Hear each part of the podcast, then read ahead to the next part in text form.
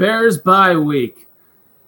You know, it's it's been a a season where I thought we'd be eleven and six. I've said that a million times. And uh, here we are at three and ten. It's the bye week, and there's nothing to talk about this week with the game. So uh, tonight we're not going to have Dan on the show, and we're not going to have Cliff on the show either because there's no Cliff notes to be had for a game that wasn't played. But we do have a very special surprise coming up in just a second, and we're going to break down free agents. We're going to first we're going to talk about the Bears players individually, uh, highs and lows of the season. We're going to get into free agency, then we're going to get into, I should say, Bears free agency, and then N F L free agency, and then the draft. So, Kitty, let's kick this shit off.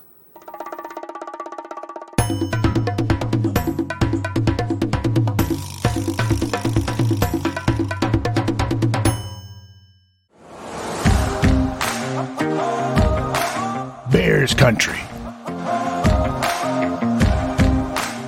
Where is it? It's in your man cave. Your home. Your car. Your local bar. Your city, state, it's across the world.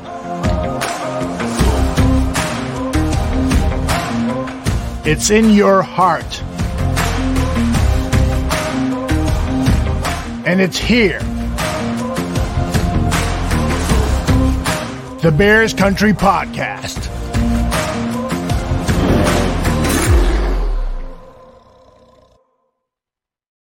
Welcome to Bears Country Podcast on the Barroom Network. It's a bye week. I know that everyone is kind of down, probably licking their wounds from the season, and so we thank you very much for joining us. Tonight we, we're not going to be joined with Dan Aguirre and Cliff Victoria. We have kind of a special guest that we're bringing on tonight, and we're going to talk about uh, the entire team, player by player, and we're going to give them a grade. Then we're going to go through the Bears free agency, what players are going to be coming up in free agency from the Bears, and then the free agency in the N F L, who's available to take the positions that we might need. And so we'll kind of have some interaction with you and the fans. We want to know what you guys think, and uh, it's going to be a lot of fun. From there, we're going to, we'll take the draft on, and we'll see. Just we'll just kind of talk about It, there's a lot of speculation, so you can't really talk about the draft right now. But there's enough players that have announced they're coming out that we can at least have some fun with it on a down week. So tonight, our guest is Nomad. Nomad, how are you doing, my friend?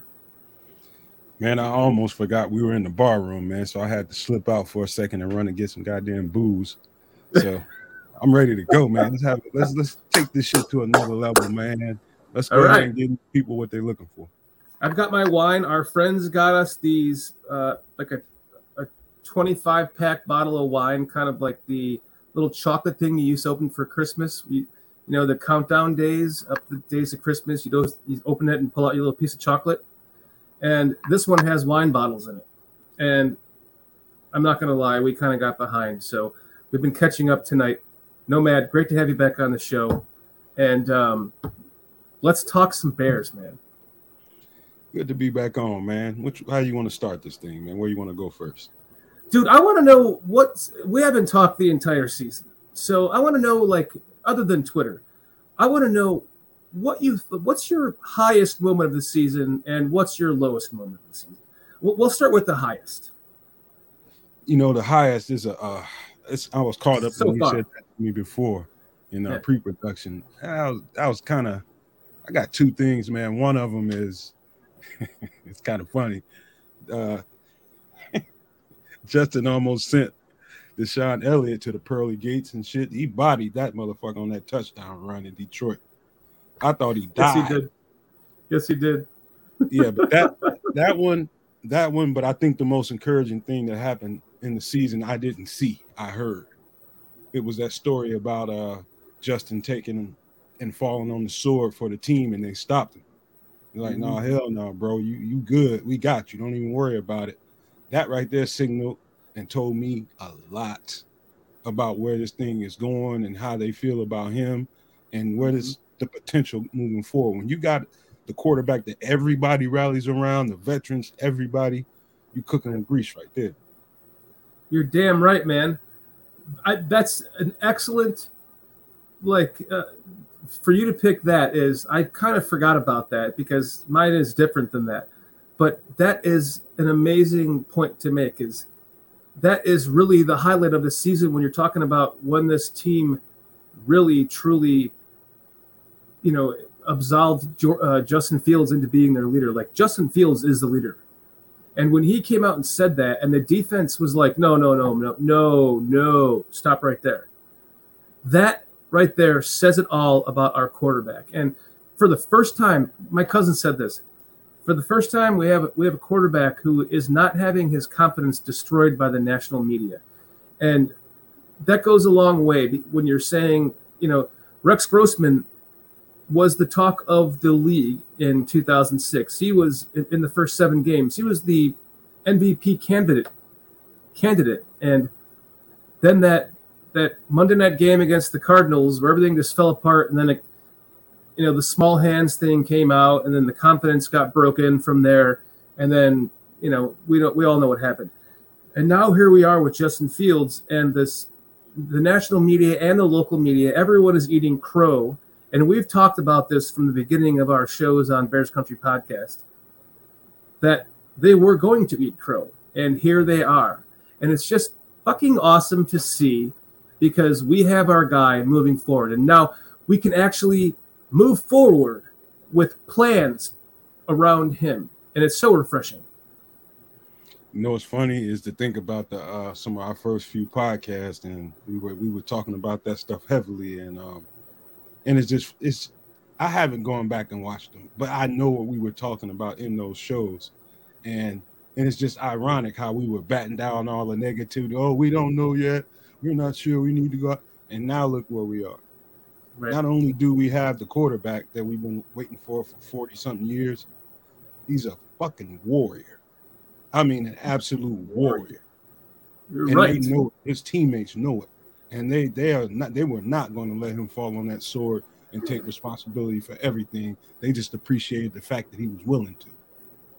They could see it from game one. And we're going to kind of talk about that a little bit here, because uh, as we get into the show, I want to show some game one, uh, all twenty-two plays of the offensive line as opposed to Justin Fields, and then the final game that we just watched against the Packers, all twenty-two offensive line as it opposes to Justin Fields. So we'll get into that in a little bit. And, you know, you they, they have rallied around him from game one and all the way – the slide. From that moment on, like that game on, they've rallied around this guy, and it's proven to be what we all thought it was. I mean, I know, Nomad, you and I both called eleven and six. Right. We were both wrong. All but right. It almost feels like we're not, right? It almost feels like we're eleven and six in a way, because we have those moral victories from what we have gotten from Justin Fields. I mean, it's not like eleven and six wasn't um, possible during the season. No, we did not get those close wins. We lost those games. And eleven and six is, it flew out of the water pretty quick. But damn sure could have been. I mean, in a way, thinking about it now, looking back at it all, I'm kind of glad it happened. I'm kind of glad that it happened, because um, it's a lot of things I can get into detail-wise. You you learn a lot about a team when you're losing. Mm-hmm. You learn a lot about a team when you're winning, but more so than, than anything when you're losing. And do mm-hmm. your guys stick together? Do you have the uh, the glue people in your locker room to keep them together? And to me, and I know you probably feel the same way, if you could say nothing about this team and this season, they don't fucking quit. They don't quit. They don't give up on each other. you not ain't nobody going out there and getting their ass kicked all over the field. I mean, no. nobody's just blowing us out. And so what no. that's going to turn into next year is we're probably more than likely going to be dominant in those situations and win those games. Mm-hmm. I agree. That's that kind of leads us into this next segment that I want to do, which is the the breakdown of every player on the on the team. Just kind of give them like a quick grade. If we go across the board, right? So if we start with uh, left tackle, let's just start with offensive left tackle. What's your grade on Braxton Jones? From an A to an F. Got to give him a B plus. I'm gonna write all this down too. I, I forgot to get a paper ready. Yeah, you, you, you got to give him a B plus because, I mean, you really if you if you want to be really critical about Braxton Jones, other than the bull rush, where could you be really critical of him about? Maybe it's some of his uh his email. He had a lot of undisciplined plays so far this year. I ain't gonna say a lot, but a handful of you know holds, a few uh offside penalties. But other than that, man, Braxton Jones is technically he, he's damn near a veteran technically. The way he plays, he learns from the things that people are telling him, the mistakes he's making on the field. His problem is, and it's a big problem, don't overlook it like it's a small thing. No, it's a big deal that he can't anchor well on a bull rush. So a heavier guy, you're, you're two eighty, two ninety, three hundred, three ten guys are going to drive him backwards. Right. And that's going to be, that's the issue that we're going to get into later on in the show as to the reasons why I I think it's poss- it's a possibility they may not be one hundred percent sold on Braxton. Even though you gave him a B plus as a rookie. Yep. Yep. Um, I, I'm going to give Braxton Jones a, for a rookie, I'm going to give him a B plus too. I, I like that. I agree with that. I mean, for a rookie to come in at left tackle, and we'll get into that a little bit later, but he is a little bit lean in the lower body, you know. Um, some people put on the weight in the ass, some people put on the weight in the top, and we'll see if, if he can put on the weight in the ass that he needs uh, moving forward, because I think that's what takes him from a B plus to an A plus, right? Or even into an A category is the lower body strength. I mean, there have been guys that there are guys in the league right now that have, that were able to strengthen their uh, core lower body. And I gave you the comp last week, and that was, um, Trent Williams, exact, exact same body type, exact same mm-hmm. body type. He's got he's got sticks for legs almost, but he's a little bit thicker in the thigh than Braxton Jones. Lower, yeah, lower leg, right. Exactly like Braxton Jones. Right. And he does a hell of a job. So, so we'll get into that in a minute. So uh, moving on to left guard. What do you grade Cody Whitehair so far on the season at left guard? I mean, I know he missed four games. If you We, let's just talk about him in particular. I got to give him a B plus too. I mean, he's he's not giving up pressures. He's not giving up sacks. He's not getting silly, undisciplined penalties or anything like that. I almost want to give him an A, but yeah. you know, I'm I'm kind of a, a tough grader when it comes to that. You got to be getting ready to head into the Pro Bowl to get an A for me. So I'm going to give Cody Whitehair an A minus. That's from good. What he's done on the season, because that's, that's I, fair. I think he's, I think he's proven to be a, a solid veteran his entire career. And when he was out, you clearly saw that he was out. And when he was back, you clearly saw that he was back. So for me, that at least puts him in the A category. Uh, let's move on now to Sam Mustipher. What do you think about Sam? I'm giving him a C plus. A C plus. I'm giving him a C plus. Sam Mustipher is, um, and I know, and I said this last time, he's everybody's favorite target. It's easy to pick on him. It's it's, and if you watch Sam Mustipher, t- his tape, if you watch enough of it, what you, I tell you what you won't find is if a really heavy, if it's not a really heavy defensive tackle, let's say like your Dexter Lawrence or somebody of that nature, uh, um, Sam Mustipher does a pretty good job keeping them off of.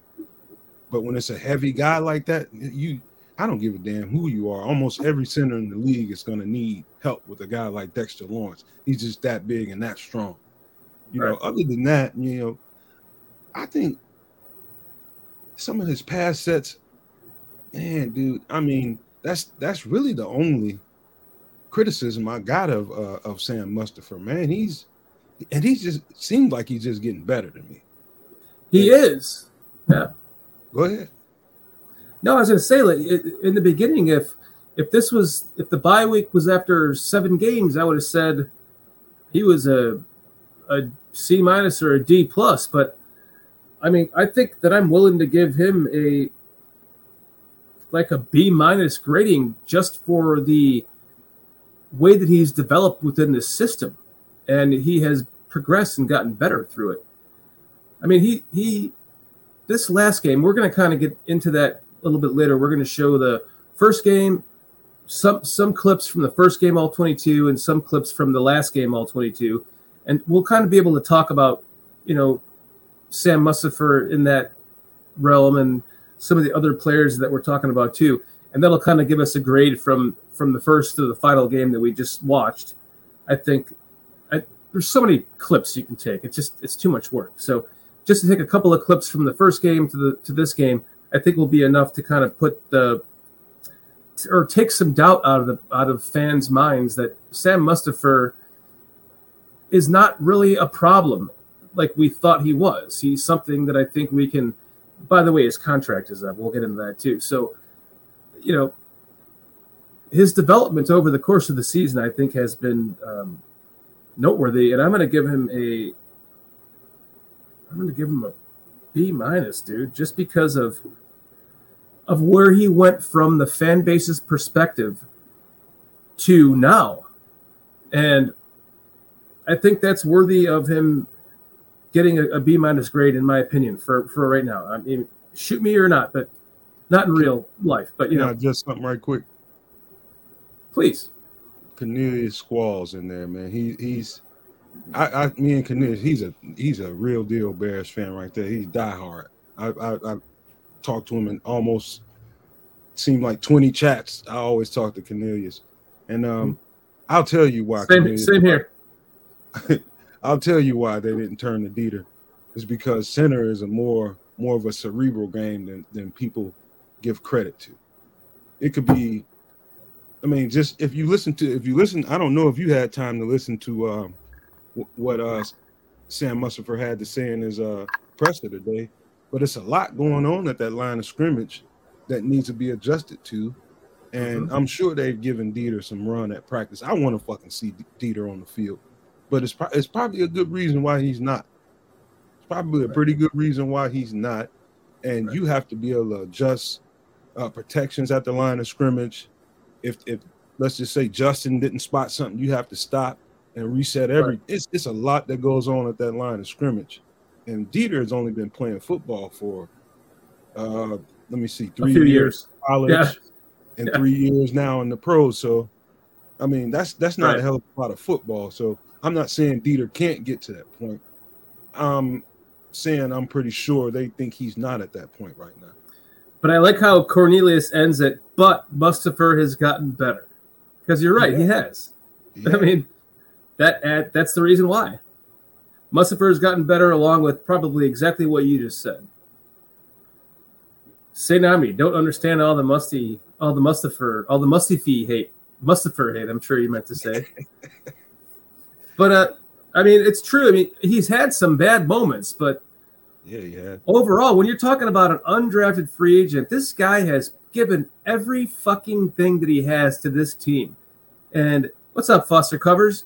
And if you can't appreciate everything that he has given to this team, and then look at the improvement he has made over the course of time that he has been on this team, then you're just a hater. I think that we all need to have some appreciation for what Sam has done for the Bears and his his career with them, because now his we'll get into it later, his he's a free agent.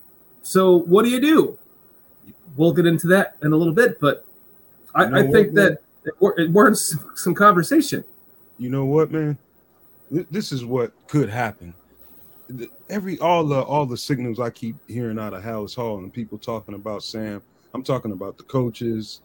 You know, everybody talks about Sam, and they can't get enough of the dude. And right. Sam, you got to remember, Sam Mustipher has only been in the league a few years. And the previous coaching staff was the, they felt the same way. And he and look at it, he's still here. He's still improving. You guys gonna fuck around and run that guy out of town, and he's gonna fuck around and be a Pro Bowler on somebody else's team. At least for right now, we can keep exactly. him here and be a good qualified backup and see what, what Lucas Patrick had to bring to the table. Because and if he free good exactly exactly if, if if he gets injured again next year, at least we have at least we know what we have in Sam, right? The man of steel, the dude is always available, never hurt. Let me knock on wood. I don't. I mean, I you know he has those bad plays where he gets knocked out of the way or thrown off off balance and gets Justin sacks. Man, you know he's he's he's young and learning just like everybody else. But I like what I'm seeing. I mm-hmm.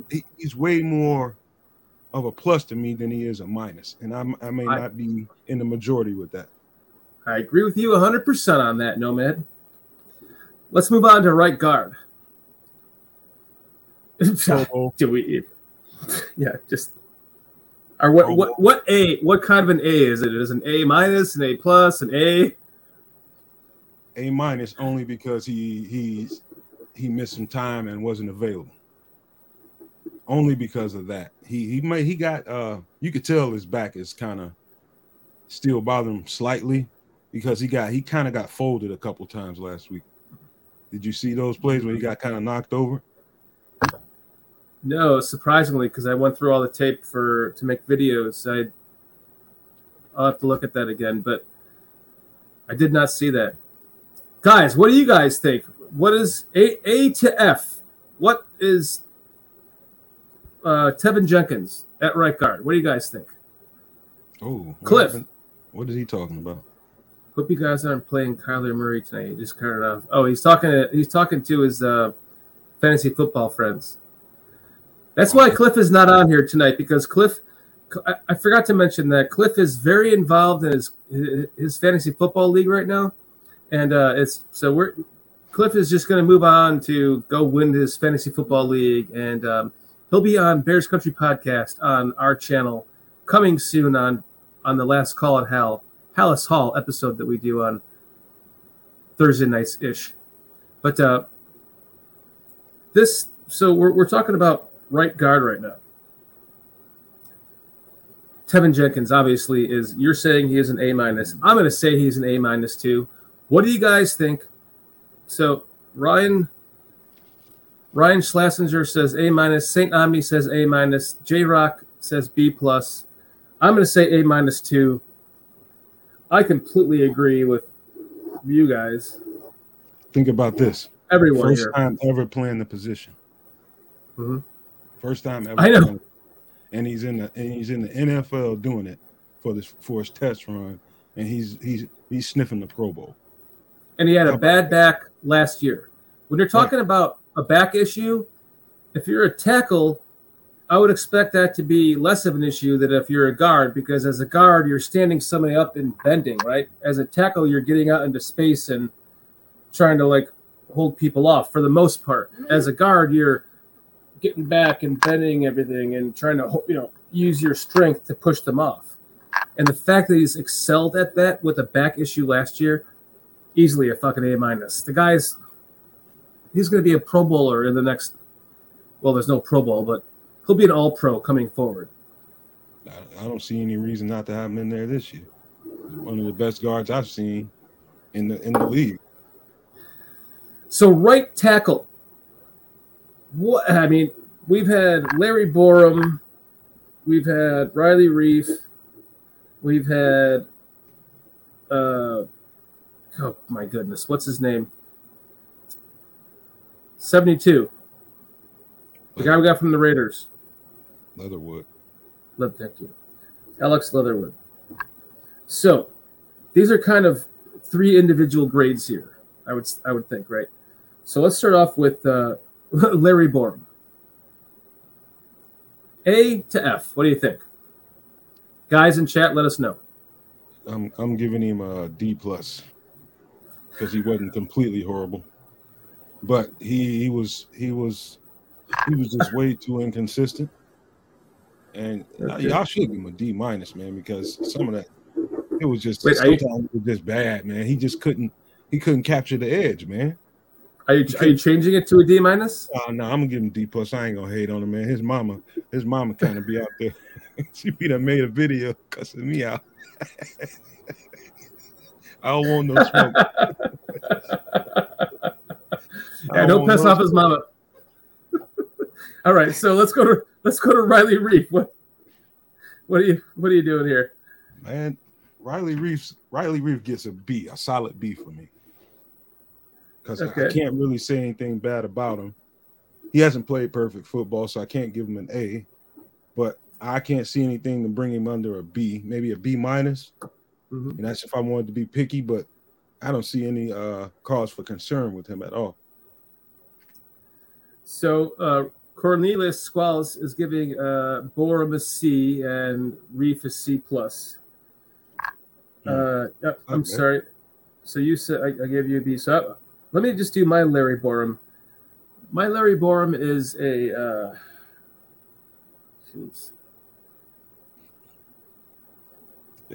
uh, that's a tough one, man. That's I'm I'm gonna give him a C minus, and then I, I'm gonna move on to Riley Reiff. I'm going to give him a. I'm gonna give him a fucking solid B. How about that?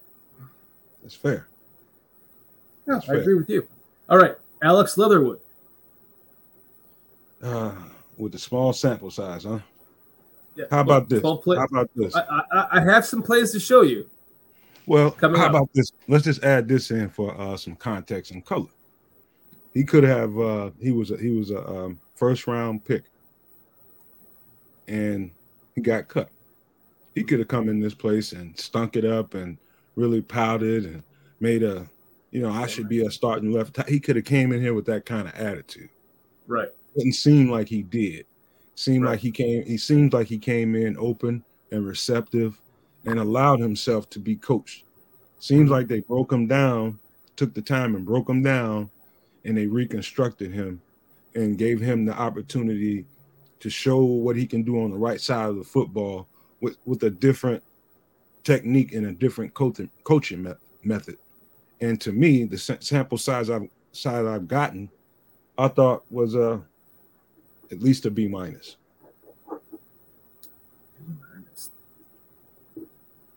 Yeah, I agree with everything you said there. Uh, I think that Chris Morgan, he's showing what he can get out of our offensive linemen. I, I, I'm starting to really believe in that guy, and you're seeing it with you giving a B minus to Leatherwood in the twelve plays he had all season. I mean, he he looked the part, didn't he?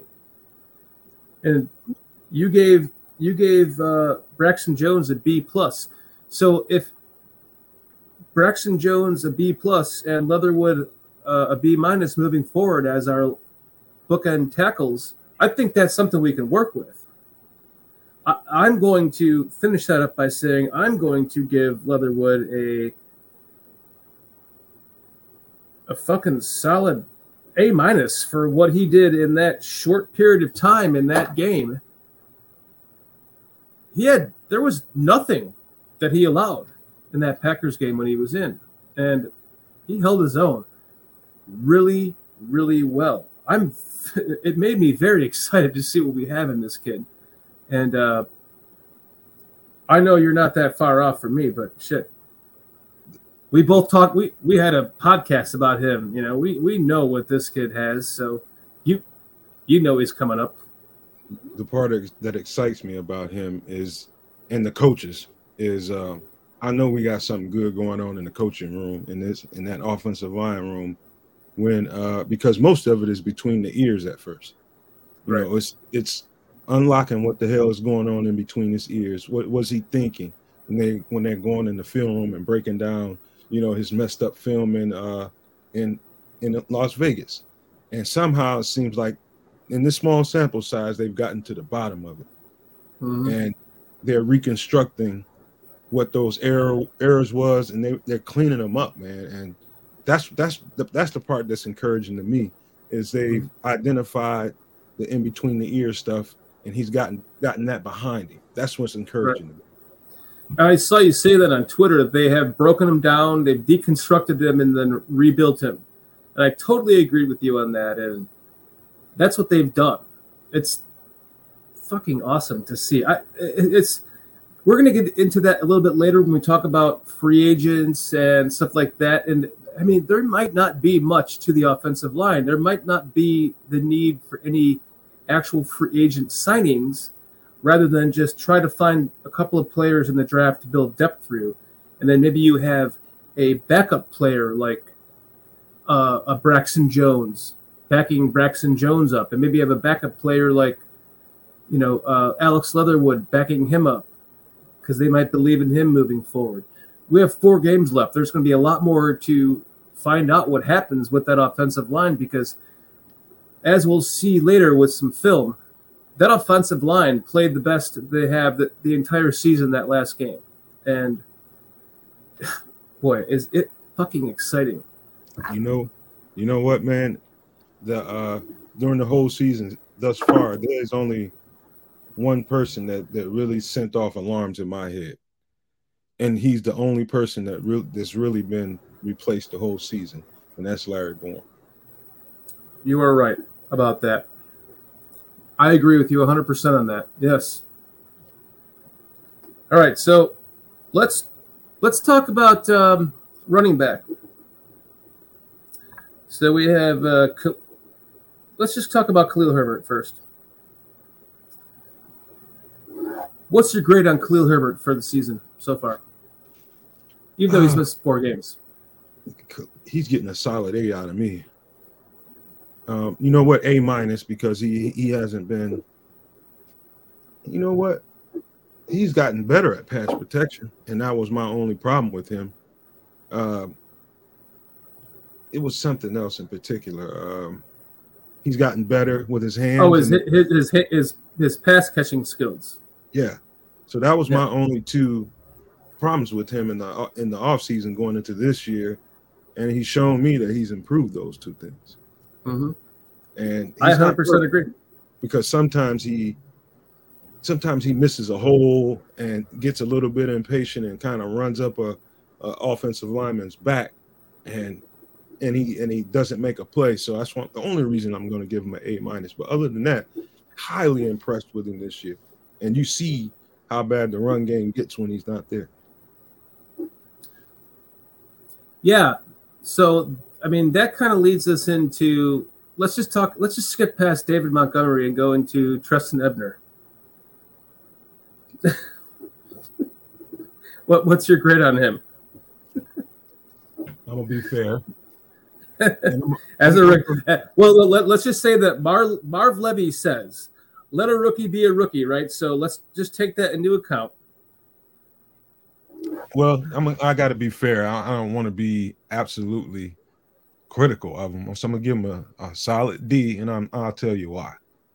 But his his problems are not what people think they are. Oh, we, he's not the guy that we, he's the same guy that we drafted. He still is quick. He still is fast. What's happening to him now is the game has sped up, and yes, and and that and, and it's just happening fast for him. He doesn't the the line isn't the the speed of the holes opening up. Are a little too slow for him, I guess. He's running to uh, wide open spaces in college. So he's got a, it's just that, reading and being patient. That's all it is.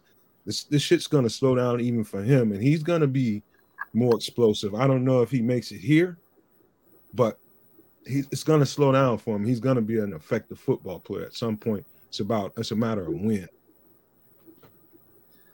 I agree with you. Um, I'm going to give him a D as well, and it's just a rookie thing.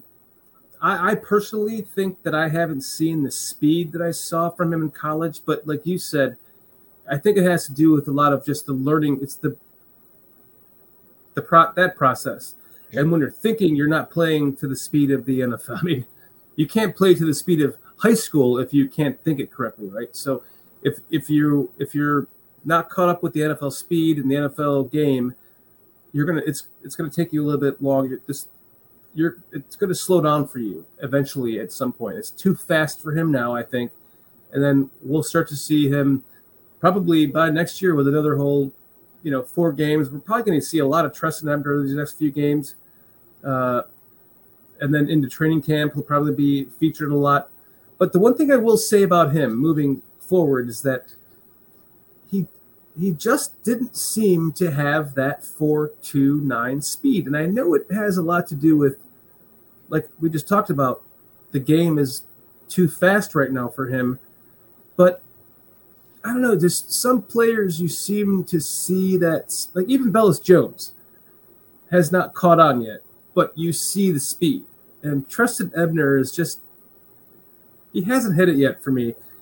And for those same reasons, I'm going to give him a D too. He hasn't had open open real estate to run into, so you could so he can put the speed on display. And I'm going you see how every how down everybody is in the chat about him. You know, I'm I'm the same way. You have to be honest, man. The dude has looked terrible thus far this season. So I understand where they're at, but I'm going to guarantee you guys something this this right now. Before the end of this season comes about, you're going to change your mind on, on Tristan Ebner. He's going to make some plays. It's just a matter of time. He's going to make some plays. They're going to put him in space and give him a chance to accelerate and make big plays happen. And he's going to do that, and your views are going to change on him at some point. And I'm seeing people in the in the chat here, uh, Herbert, uh, T three P Podcast, Herbert B+, J-Rock, Ebner D-, Cornelius Squall, Ebner, Ebner D, Cliff Victoria, Ebner D minus. We're kind of all in the same category of the D's. I forgot to give my uh, my Khalil rating, and I'm going to give him a solid A. Just for God, I should probably lower that because of his his pass blocking, but it hasn't been bad, man. It hasn't been bad. Put, the reason why I want to give him an A is because when you put him in the game, it's like everything changes. The, They've kind of been methodical with how they're using Montgomery, and all of a sudden, boom, they put him in at the right series, and he gets these huge gains, and just he changes the game. And for that, I'm giving him an A. They, they have to respect him because he can yeah. he can take it to the house on any play. And he fits that that scheme that we're running on offense. That right. He's the one-two punch to Monty. Yep. It's- let's get him. Let's talk about Monty. Oh. What's your grade on Monty so far? Okay, Monty's coming into a contract season, so I think it's worth really kind of talking about what has Monty been worth to the team so far this season.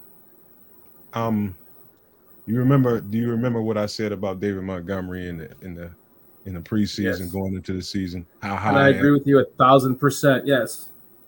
He, I ain't gonna lie to you, man. He's let me down. I'm not getting that. I'm not give, getting that David Montgomery. I get I get that David Montgomery in, in spurts here and there, and it's not consistent enough for me. And what I I'm giving him a uh, I'll give him a C minus. I give him a C minus. Damn. I give you know what? I'll be nice. I'll give him a solid C, man. He's just been Ooh. average. He's just been average. He's an average running back right now at this point in the season.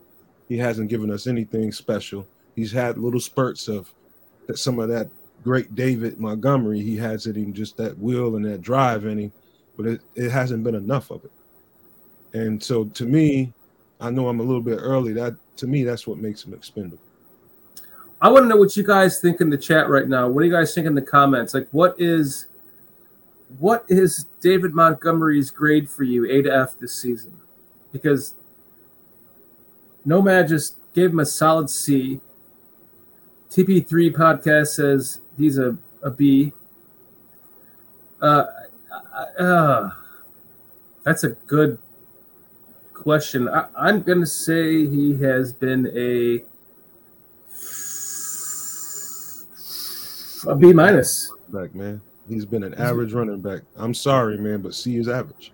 I know. I, I, I The only reason, the only reason why I'm giving him a B minus is because of that run against the Patriots, where he had like a two-yard loss, and he wormholed through like for an eight-yard gain.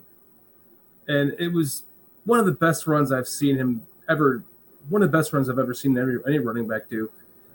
And that's the only reason why I'm not going to give him a – put him into the C category. So I'm, I'm going to keep him at a B minus.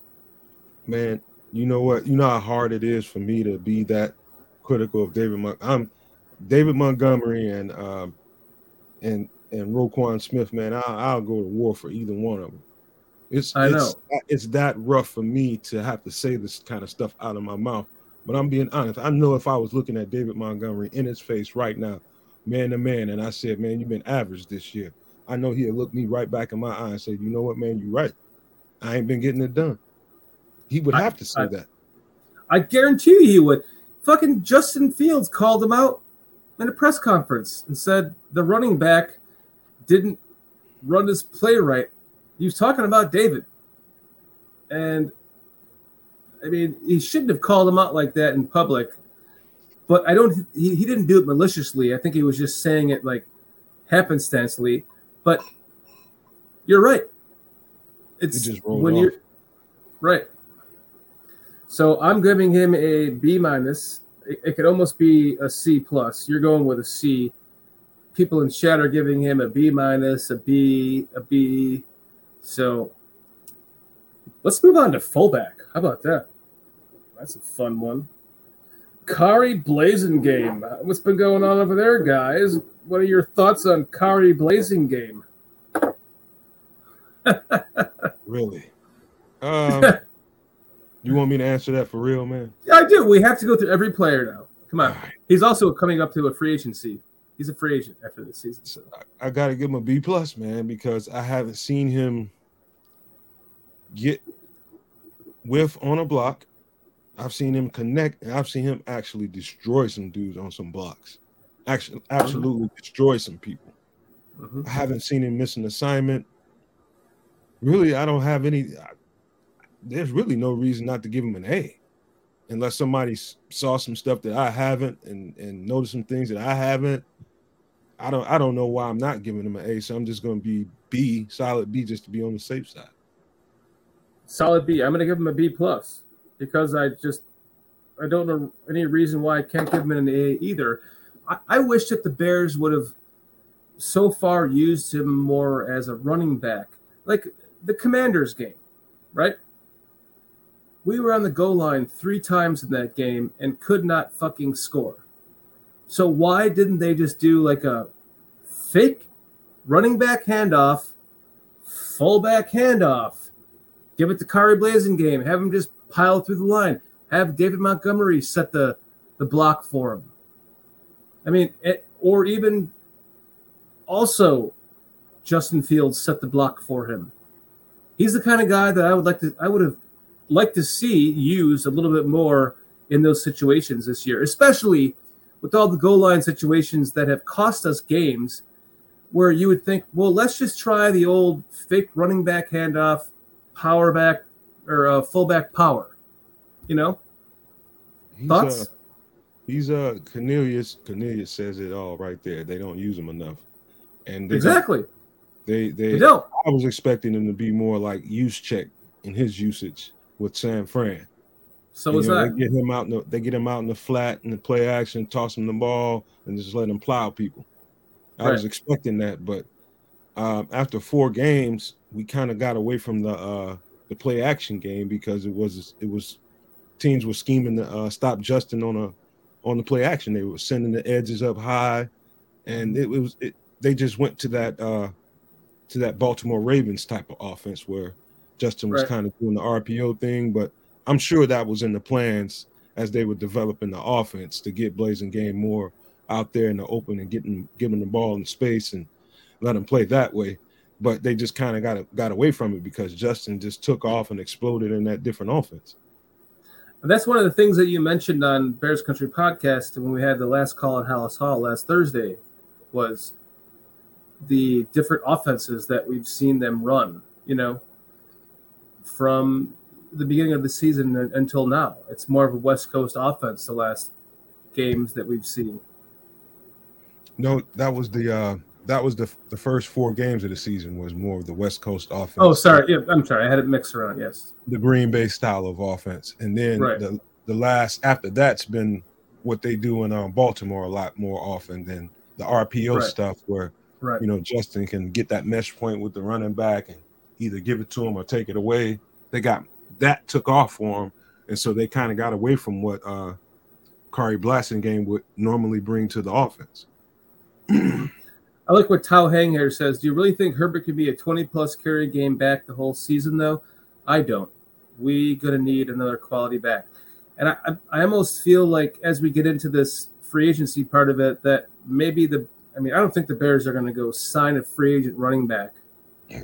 Um, but I, I could definitely see them letting him go and signing or, you know, drafting someone because there's some – shit, if they can get Chase Brown out of uh, – Illinois this year, that'd be a great combination with, with Herbert.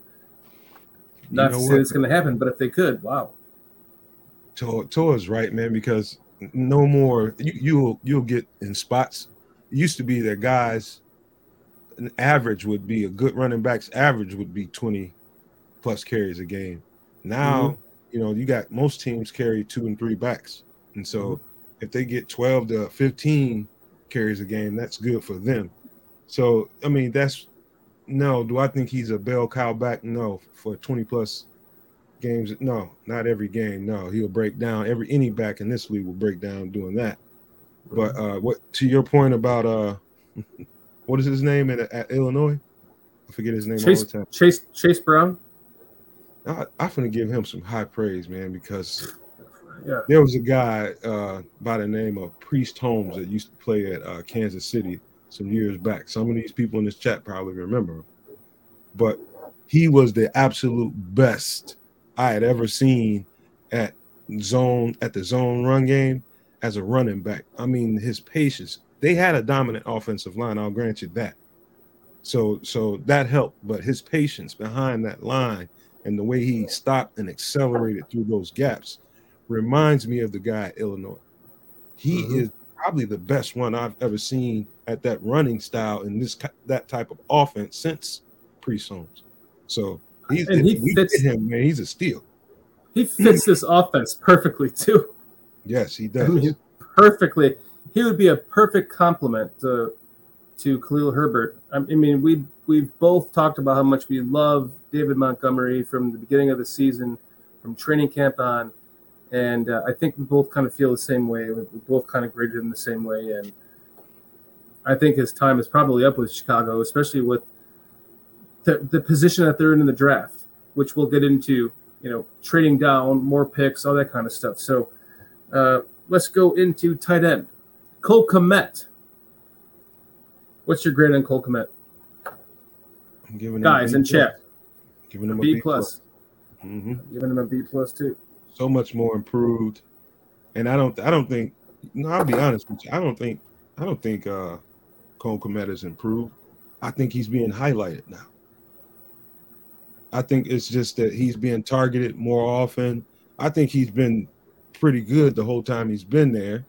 I just didn't. I never thought he was great. I still don't think he's great.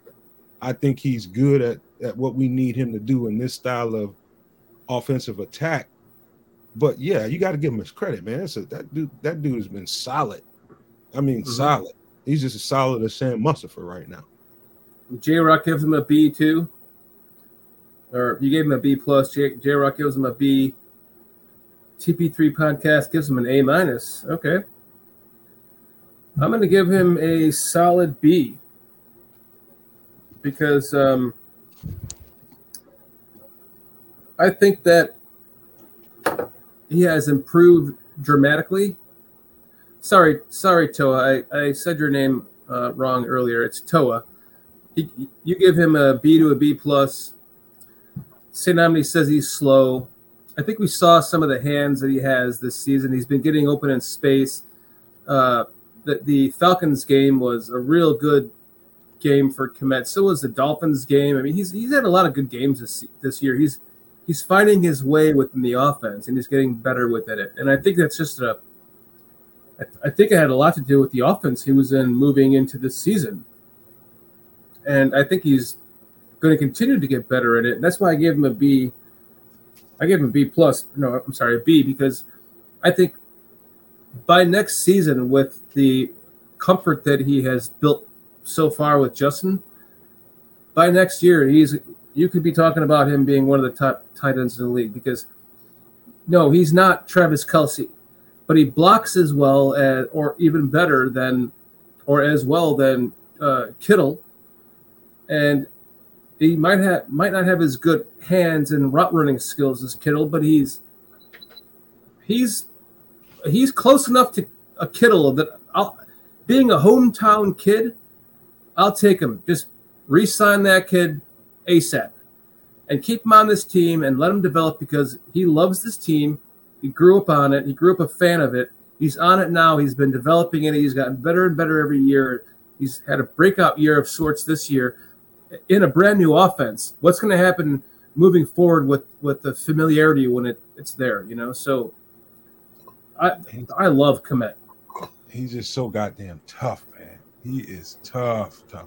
I seen him take some shots this year that I expected him to take this year, and he hopped up and came back to that huddle. Didn't ask for, didn't tap his helmet. Didn't say, "Hey, man, give me a, give me a." Nope, he went right back mm-hmm. to the huddle. So that's something that's that, tough, man.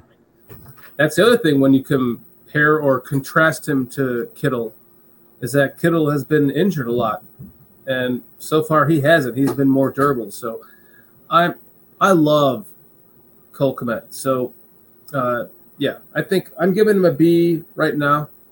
I think it could almost be a B plus based on the past couple of seasons from where he has gone from to now. But I'm going to stick with a B because we're the season's not over yet. You know, we have we have a, four more games to play, and let's see what this kid can do.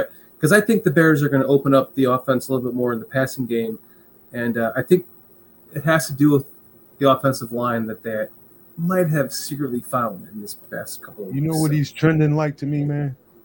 You want me to tell you? Please. He's he reminds me so much of Gronk, it ain't even funny. Just a machine out there, man. He just Iron Man. When he gets the ball in his hand, he, he can absorb the punishment, get on back up, and, and still be pumped up and get the team. I mean, he reminds me of Gronk. You could tell you know, that he opened his game after. You know what the, the, the difference between him and Gronk is? Like, Gronk kind of has that, like, look to him, like, hey, I'm, hey, I'm just uh, over here, like, playing football, you know. But Cole Kmet, he looks like fucking Ashton Kutcher. You know, he's he's he's a good-looking dude, and he doesn't have it like look to him. You know, so meathead. He just don't he hasn't had his bell rung as uh, as many times as Gronkowski has. I think that uh, I think he's uh, could be a better Gronk. He's a, he's a definition of Chicago tough, man. I mean, that that dude grew up around here. He knows what it is around here. He gets it, dude. You got to go out there and be tougher than a tougher than a motherfucker out there. And grew up a huge Bears fan. His whole family a huge Bears fan. Can you imagine what it must be like to be him? Like, you know, he's giving it everything he has. Tough as an old man's toenails. And he'll be crusty as one in a few years, right?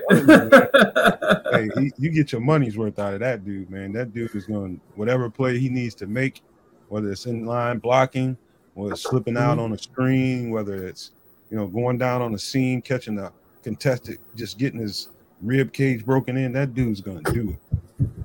I mean, I do we need to do we need to even talk about the other tight ends on the list here, like Ryan Griffin or whoever else? Like, probably not, right? Because they're just transition players that will be replaced. I would imagine. About him, but I want to see Wesco get a uh, get some opportunities. West. I like that dude. Mm-hmm. So, what do you give him as a grade then?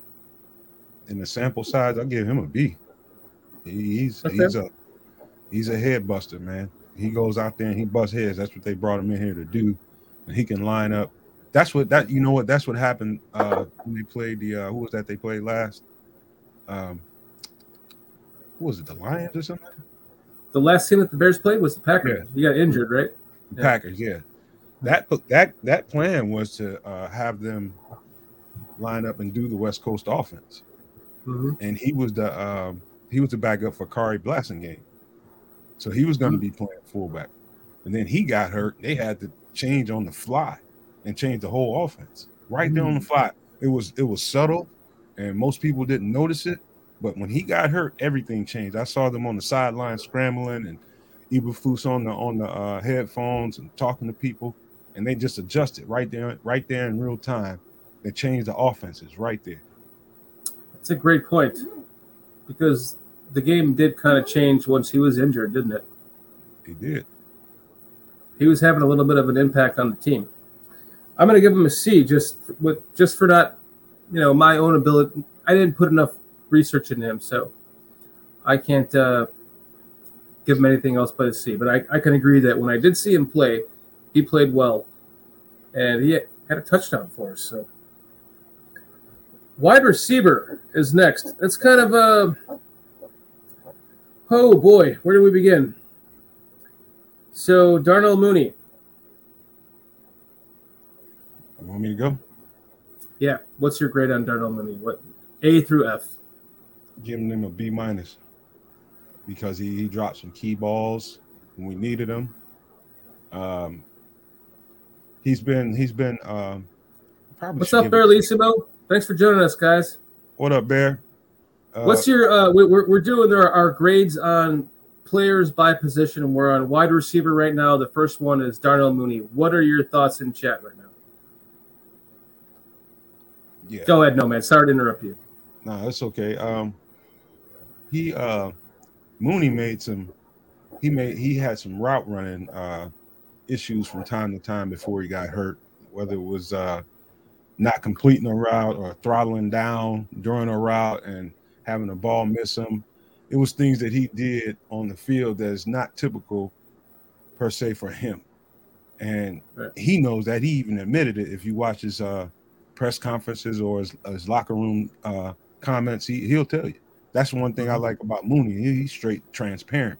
He will come right. and tell you exactly what, if you're wondering what happened on a play, why, oh, why didn't Justin hit him there? No, that was my fault.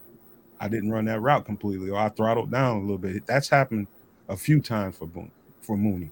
And so that's why I give him a B minus, man, because it's uh, some of the stuff was just mental errors. And, you know, I'm, Mooney's not going to have a long-term problem catching with his hands. He's not. It was just a couple of bad plays that he had this year. So you got to be one hundred about it. I just gave him a B minus there. In chat, we have J-Rock saying uh, Mooney is a C plus. We have T P three Podcast saying he's a B plus. Don Burr saying Detroit versus everybody. Thank you for joining us, Don Burr. Good to see you again. Uh, we have Mooney, or Saint Omni saying Mooney is a B minus, and Bearlissimo saying uh, you have to appreciate the job. You have to you have to appreciate the job in the round. Mooney is always an A plus grade on effort, and no receiver never drops. And he made he made big plays, but everyone remembers the game losing drop. You're right about that, Bearlissimo. You are right uh, about that. But you gotta um, be fair. You gotta be fair. I'm I'm I'm gonna give. I mean, seriously, I know that Mooney has been a big part of this of this offense, and they've been scheming to him a lot, and it hasn't been working. And they've been doing a lot of dumb little, you know, little screen passes to him that haven't worked, and that's not his fault. It's it's it's the play calling, but. I, I expected to see more out of Mooney this year. Bearlissimo did a great breakdown on, on how Mooney was a number one. And I completely fucking agreed with him that Mooney was a number one. But moving forward this season, you have clearly seen if he was a number one, he would have been a number one. Especially with all the work that him and Justin Fields have done together in the offseason and during the season. So Bearlissimo gives him a B plus. You give him a B minus. I'm going to give him a fucking B just because I know you can't expect greatness overnight. And th- they had to learn the offense. There's been a lot of teaching going on this season. And they started off the, the season running the ball a lot. And then they tried to – I believe that they are trying to build the running game to transition Justin Fields into the passing game. And I believe that that has worked. And they have done that, and it has worked. So I'm going to go with a straight up B for him. So let's move on to the next receiver, which I think should be, who should it be? Who's the next receiver in line for this? Is it Byron Pringle? You want to go E Q, don't you? I, I did want to go E Q. Let's just do E Q. Okay. Um, keep it. And I, I'm a, I'm a, let me let me preface my statements before I before I say anything. Um, I've watched. If you've been listening to me or watching me on Twitter or listening to, everybody knows I think that E Q is better than advertised. A little bit better than advertised. He's not the crappy receiver that everybody wants to put on him. He's not been targeted that much. When he has been targeted, he he I, he I noticed that he he didn't make one play. It was a big one, but he didn't make it. And so, if I'm being and and blocking in the blocking scheme, he's lights out. He is lights out, and that's why I think he's going to make this team again. But that set set that aside for later. If I'm being fair about what his play looked like to me, and I'm talking about all around in the blocking game and what he's been asked to do in the passing game when he's been targeted. He's only had one big drop that I can recall right now, so I'm just going to give him a solid B. Solid B. What do you guys think in chat? What do you What do you think, Bellissimo? What is E Q? What is his grade? Come on, Don Burr. What's uh, what's E Q's grade next to your his brother wide receiver on your team? We got J Rock saying he's a he's a C. Ain't too many E Q fans in here, man. The, the, Cornelius probably the other than me is probably the biggest E Q fan in here, and he gave him a C. So mm-hmm. There you go. I, I I I had a lot of high hopes for E Q this season because coming from the Green Bay system, so Bellissimo is saying he's a C plus. Some explosive plays, explosive runs, great blocks, but some awful drops. Yes, he's a wide receiver three or four. Don, Don Burr says E Q is an F. I don't expect nothing man, Don, more from Don, you, Don. Don can kiss a fat baby's ass, man. Everything the Bears do is an F.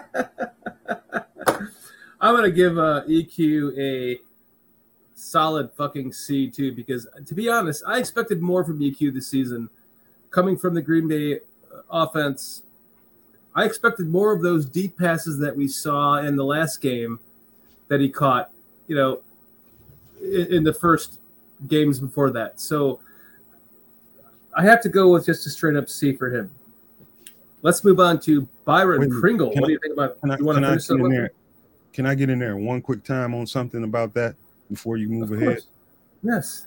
See, the thing with E Q is, and I, I might have said this earlier in the show, but I'm going to say this one more time. It wasn't apparent what E Q can bring to the table un- until Mooney got hurt. Now that Mooney got hurt, you know, you're gonna you're gonna probably target who's your uh, second most comfortable receiver. To me, that's easy. That's right. E Q. He, he's gonna look for E Q. So some of those balls that that uh, Mooney might have gotten, he's gonna target E Q. And to you, if anybody in here can tell me that E Q's speed was apparent before uh, the game against the Packers. They they know something that I don't, because nobody seen that he was able to get downfield and get separation like that until the Packers game when Mooney wasn't there. So I think the best is yet for yet to come for E Q. I think we can grade him better as the season goes on. Before we, we move on from E Q, I'd like to know what you think and everyone in chat. What do you th- who do you blame for that interception last week, E Q or Justin Fields? I would like to know your thoughts, Nomad, and I'd like to know everyone's thoughts in uh, in chat as well. If you had to put the blame on on anybody, it's got to be E Q. But and that's just, you know, you gotta you got when you break down and turn, you have to come back to the ball. That's that's just receiving one on one, man. When it, it when you're doing a dig, certain digs, and definitely on a curl, you have to work back to the ball. So if right. anybody's at fault, it's got to be E Q. But you have to you have to say that and give credit to Jaire Alexander for being able to recognize what that route was and be able to make a play and jump that ball. That was more of him than it was anybody. So, mm-hmm. Okay. I think that he he had him shed to the outside like he should have the entire time. And I think that he, for someone that has practiced with him as long as he had, it, it seemed like he should have anticipated his break earlier and cut earlier. So I just, uh, I don't know. I, I'm going to give that that interception to E Q as, as well. And for that, that that's what brings my grade down to a C for him. So um, we, we actually moved on to Byron Pringle. So what I've already seen some uh, Byron Pringle grades in here. Like, what do you think of Byron Pringle? I haven't said this yet, but if there's anybody on the team, well, it's kind of probably two people, but for different reasons that deserve an incomplete, it's definitely uh, Byron Pringle, mm-hmm. because he's been out there. I mean, he's been, you know, in certain situations, I've seen him running wide open. He's just not been target, targeted mm-hmm. at all. Mm-hmm. You know, and that's just a, you could tell he's frustrated. I, I seen him in the locker room after a game. Every time he talks. Yeah, he was frustrated, yeah. man. It's like, damn. And he and he finally got a chance to get a ball in the end zone, and he got it, and and was just looked like such a relief to him. Like, like damn, about time. Like, mm-hmm. fuck, man, dude, throw me the ball. Just throw it up there. Give me a chance to get it. I'll make a play on the ball. Just just put it up there for me. Just throw it to me. And you could tell he's that's just inside of him, and it's just irritating him, and it's itching him. And so, uh, again, going forward, I think we'll have a better view on what Pringle brings to the table now that Mooney's not in the picture. Him and E Q will see a lot more balls. We have Barlissimo says that Byron Pringle realistically is an incomplete grade because he feels D, D plus for blocking. Yeah. I, I think that I would agree with you. I'd rather have Tarjay Sharp. For Byron Pringle, I'm going to give him a straight up fucking D, man. I expected more. What What did you say, Nomad? If I had to give him a grade, I gave him an incomplete. But oh, an just incomplete. Because, just because he hasn't had the chance to be targeted and hasn't gotten the looks that he that he needs to be able to show what he can do, I I can't do nothing but give him a C because mm-hmm. it's, it's neither here nor there because he hasn't seen the production. He hasn't getting, gotten a chance to get the production. So how are you going to say, yeah, he's had some um, a few plays where he didn't really complete his blocks or finish them and things like that. So you can attribute that to the C. But other than that, I don't I don't know why anybody could be down on him because none of this is his fault. And Sophisticated Thought says he won't be back next season. I don't think he will either. I'm giving him a grade of a D because I expected more out of him with the flashes that he had with K C, and he had the incident. I didn't fault him. I mean, big fucking deal that you're doing a donut in your awesome car. But it still was a high, a negative highlight on the se- on the off season, I should say. You take that into the season, he's not getting, like you you said, you can see the the look on his face. He's just he's disappointed. It just hasn't worked out for him here. So I'm I'm giving him a D. I, I don't think he'll be back either. I'm agreeing with most of you in chat that say that. So uh, let's move on to. He's another yeah. one that's gonna. By the time the season is over and this this stuff comes to a conclusion, he's gonna be another one that people start feeling different about after he start mm-hmm. getting some targets. He's gonna make some plays. And Barlissimo says the touchdown for Fields versus Packers doesn't happen without, without his block. So I, yeah, you're right, Barlissimo. All right, so the next wide receiver, who's next? Byron Pringle. So now we have um, Pettis. Dante Pettis. What's your grade on Dante Pettis? Ooh, I gotta give him. A, uh, I'm giving him a C plus. He's had. He's had. A, the first thing that's gonna jump out to people was the drops, and he's had his fair share of those. Um, and you can't. I can't. You can't undo that. And right. So that's why people, everybody in this chat's gonna feel probably about the same. But he's made some plays too, a lot more than he's not made, and so. I think a C is fair because it's been average, but just slightly above average because he's made plays down the field that nobody else has been able to make other than Mooney on this team. And he had and a couple of them in the last blocker. Game. Yeah. He's a pretty good blocker, too. As Barlissimo pointed out, he's a good blocker. He had one of the best touchdowns on the year. That's true. Uh, I'm going with a – I'm going to go with a C plus. For Dante Pettis. Moving on. Oh, who's next? N'Keal Harry? Yep. N'Keal Harry. What do you think about N'Keal Harry, my friend? I, I don't know how you do anything other than give him an incomplete grade. Just haven't seen enough of him. How, how are you going to grade him and you haven't seen him? Mm-hmm. You know, the sample sizes that you have, I don't. I hadn't seen him not make a play that was, you know, on the table for him. But, you know, what, what could you say about uh, other than criticizing he doesn't bring a whole lot? He's a, he's a one-trick pony. N'Keal Harry's a one-trick pony, maybe two because he's a pretty goddamn good blocker, but he's a jump ball catcher, maybe a deep dig catcher if he can get enough separation to get that D B off of his hip. But that's it, man. He doesn't bring much in terms of dexterity to be able to. He's not a great route runner. He doesn't get good separation. He's just he's in. I think he's a a guy that's in between playing receiver and maybe some other position, man. I don't I don't know, but all I know is he can't get separation. And only thing you can do with that guy is send him straight down the field and let's let him body a, a D B and let him catch a deep, I mean a jump ball. That's about it. The chat is blowing. The chat is blowing up over this. We got Bellissimo saying incomplete grade. Sophisticated Thought says, "Oh no, that's uh, Pettis." Uh, Sinami says incomplete grade for sure. He also says he's slow. Cliff Victoria says he, he's one of the few rece- Bears receivers who can grab a contested ball. Uh, Nick uh, Cornelius says he's incomplete. Uh, D P three Podcast says he's an A. I mean, this is all up and down the board. And T P three, you're right. He he has, in the games he's been actually activated to play in, he has made a play when he's been given the chance. So I'm going to go incomplete. Bellissimo is making a point. He he he can get slight separation. He's saying Harry can get separation.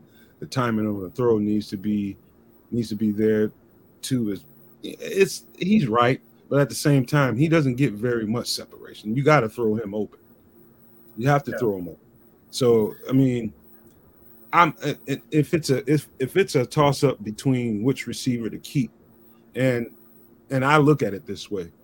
You, if you notice, the minute uh, Byron Pringle got healthy, and Chase Claypool was brought onto the team, they scratched Harry. Mm-hmm. That's got to tell you something. It was a healthy scratch. It was nothing wrong with that guy. The, mm-hmm. the fact is that both Claypool and Byron Pringle bring more to the table as far as their uh, their ability to run routes and get separation. That's going to be an easy scratch for them because Pringle isn't. I mean, uh, uh, N'Keal Harry isn't quite as good at that. So, I mean, he's to me he's the odd man out easily. His. Uh... Everything that everyone said here in chat, along with what you said, is spot on. Like that catch that he had in that game kind of proved it. Because I think if you looked at the pass, the pass was a, it was a it was a well thrown ball from Justin Fields, but then he when he came back for it, it was that jump ball thing that everyone's been talking about here. And he caught it and landed perfectly on his back and flipped up onto his feet, and it almost looked like a ballerina move, you know? And you can't count on that every game. I mean, maybe it's a, a – are the healthy scratches a sign of something? I think they are because, as Greg Gabriel has said, if the guy can't practice, he's not going to be on the field. And if he's not a good practice player, you're not going to see him in the game. So we've seen a lot of healthy scratches from him, and now we're seeing he has to play, right, because of the injury to Mooney. So it's going to be interesting to see what happens moving forward with him. Uh, I'm going to give – wait, what did you give him as a grade? You said I gave him incomplete. I had to give him give him an incomplete because – and everybody's talking – you you were just alluding to it about practice. I've been noticing since the, since camp that that's a big emphasis on who plays in these uh, games and who don't. You know, um, Eberflus puts, puts a big emphasis on what you are able to show him in practice, and that will determine how much tick you get in the game.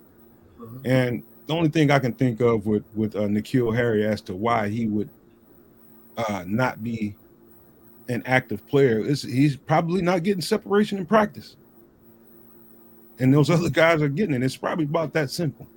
Mm, you know, for like other guys like Velus Jones, it's probably he's not being ball secure in practice, so he's not going to make the active roster. So and, and Swifty says here, uh, hasn't practiced enough. Swift Gaming Network. What is that? Something new for you, Swifty? Good for you, buddy. You're killing it. Is that Swift? I, I don't know. We'll, I don't think it is. It might not be. It might be though. Who knows? Um, let's move on to Clay. Let's move on to let's. What do you want to say? Tell Swift to shut his ass up. He's right though. He hasn't practiced enough. Yeah, in yeah, reality, all it's a lot of dudes that get incompletes, man, because of that. Right. I, well, it's this might lead him to the next wide receiver, right? Who I think is going to be the last one, Chase Claypool. What are your guys' grades on Chase Claypool? You asking me first? Of course, yes. Now, you talking about incomplete. Dude, that, that dude just walked in here, what, yesterday? Yes. And he's just, he's in a new offense and trying to learn the, you know, the, the, the verbiage and where to be. You can see on the sideline people trying to tell him where he needs to be. Justin replace putting him in different spots and people correcting him all over the place. They're just trying to keep him on the field and learn while on the fly, you know. Mm-hmm. So you talking about, I yeah, Baralissimo is right. That dude is improving every week. I can see less and less of that happening every week. He's knowing where to go, what to do, and people aren't having to guide him all the time. And I don't know how you grade that guy, you know. And he he just got here and he don't know the offense yet. But I don't have any grade for him. But what if I had to? I guess a B. You know. He's not been bad. He ain't been good either, but he's not been bad. I'm going to give Chase Claypool a fucking solid middle A because of everything that we just talked about. Everyone is talking about in chat. I see it. It's the guy just got here yesterday, and he has been helping the team. I mean, the, we were at the Dolphins game. I watched it happen with my own eyes on the field. The pass interference that was not called at the end of the game that should have been. Oh, yeah. I mean, he was targeted. He had that ball. He was clearly interfered with. And he's been kind of getting, you know, bullied around a little bit, if you want to say, for lack of better words, since he's been on the Bears because he's taken a lot of big hits and taken, you know, the one they got injured or the, he fumbled on last week almost looked like he was going to be out for the rest of the game.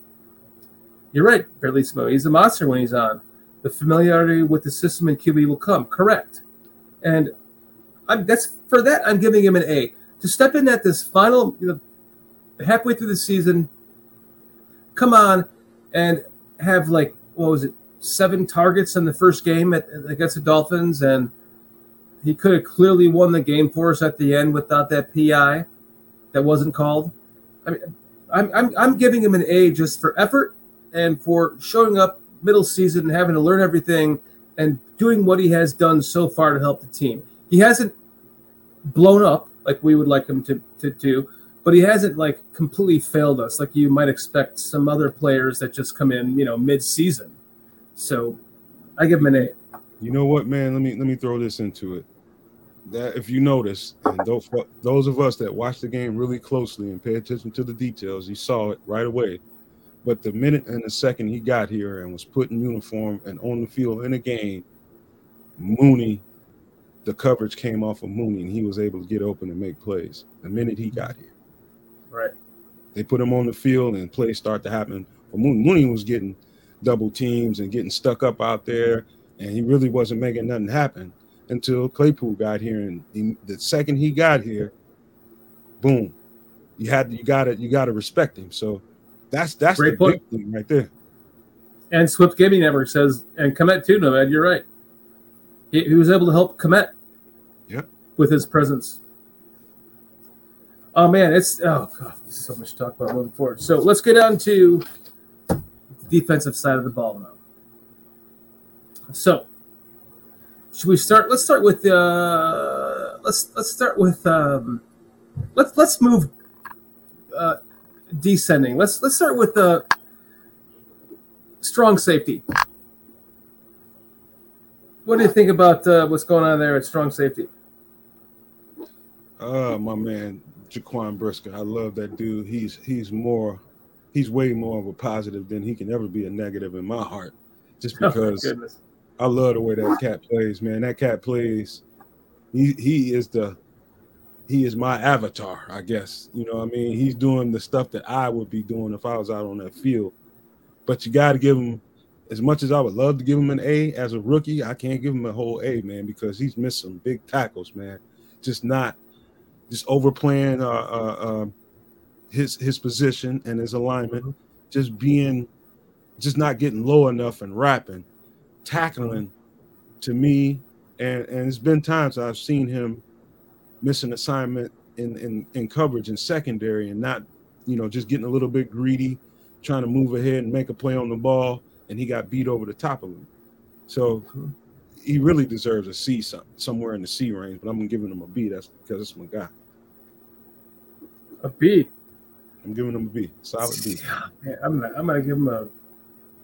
Uh, damn it! Too many tackles, man. I don't want to keep agreeing with you, but I'm I'm gonna go with a B too, because I expected that out of him and more. I expected him to be an A minus by the time we were done with this. So a solid B I'll be happy with. Uh, let's let's move on to free safety. What did you think of Jackson this year before his injury? That that motherfucker's getting an A from me. Mm-hmm. Is he my first A? I think so. Let's go back he, and look. He's back to Pro Bowl Eddie. No, you gave uh, Khalil Herbert an A minus. Yeah, I mean. Oh, I, you also get you also give Tevin Jenkins an A minus. Um, Eddie Jackson almost gets an A plus, but he ain't nobody perfect. So, Eddie Jackson, I mean, that dude has been straight. I mean, just imagine. I'm, we, we're talking all of this stuff, especially in the secondary. Just remember, these grades they're getting right now. There's a, a trick to it. These these guys are playing special football without any pass rush. You know how hard it is to cover for seconds and seconds at a time in the, in the secondary? You, they're covering way too long, and they're still overperforming. Still overperforming. They shouldn't be covering this long. So imagine what Eddie Jackson's going to look like. Imagine what Kyler Gordon and Jaquan Brisker are going to look like with another year under their belts. And a pass rush next year, they'll be able to break on plays and won't be in coverage so long, and and, and everything is going to look way better. So, when I'm when I'm giving you these these grades, I'm giving you these grades based on that way of thinking. They don't have a pass rush to depend on, and they're in coverage way too long. Dude, you are so fucking correct. I mean, Jackson playing lights out this year before he was injured, with what was going on with the defense, I think says it all about that grade. And I agree with you, it's an A. Pierlissimo says it's an A as well. There's a bunch of A's in here. T P three says he's an A. Yeah, he's an A.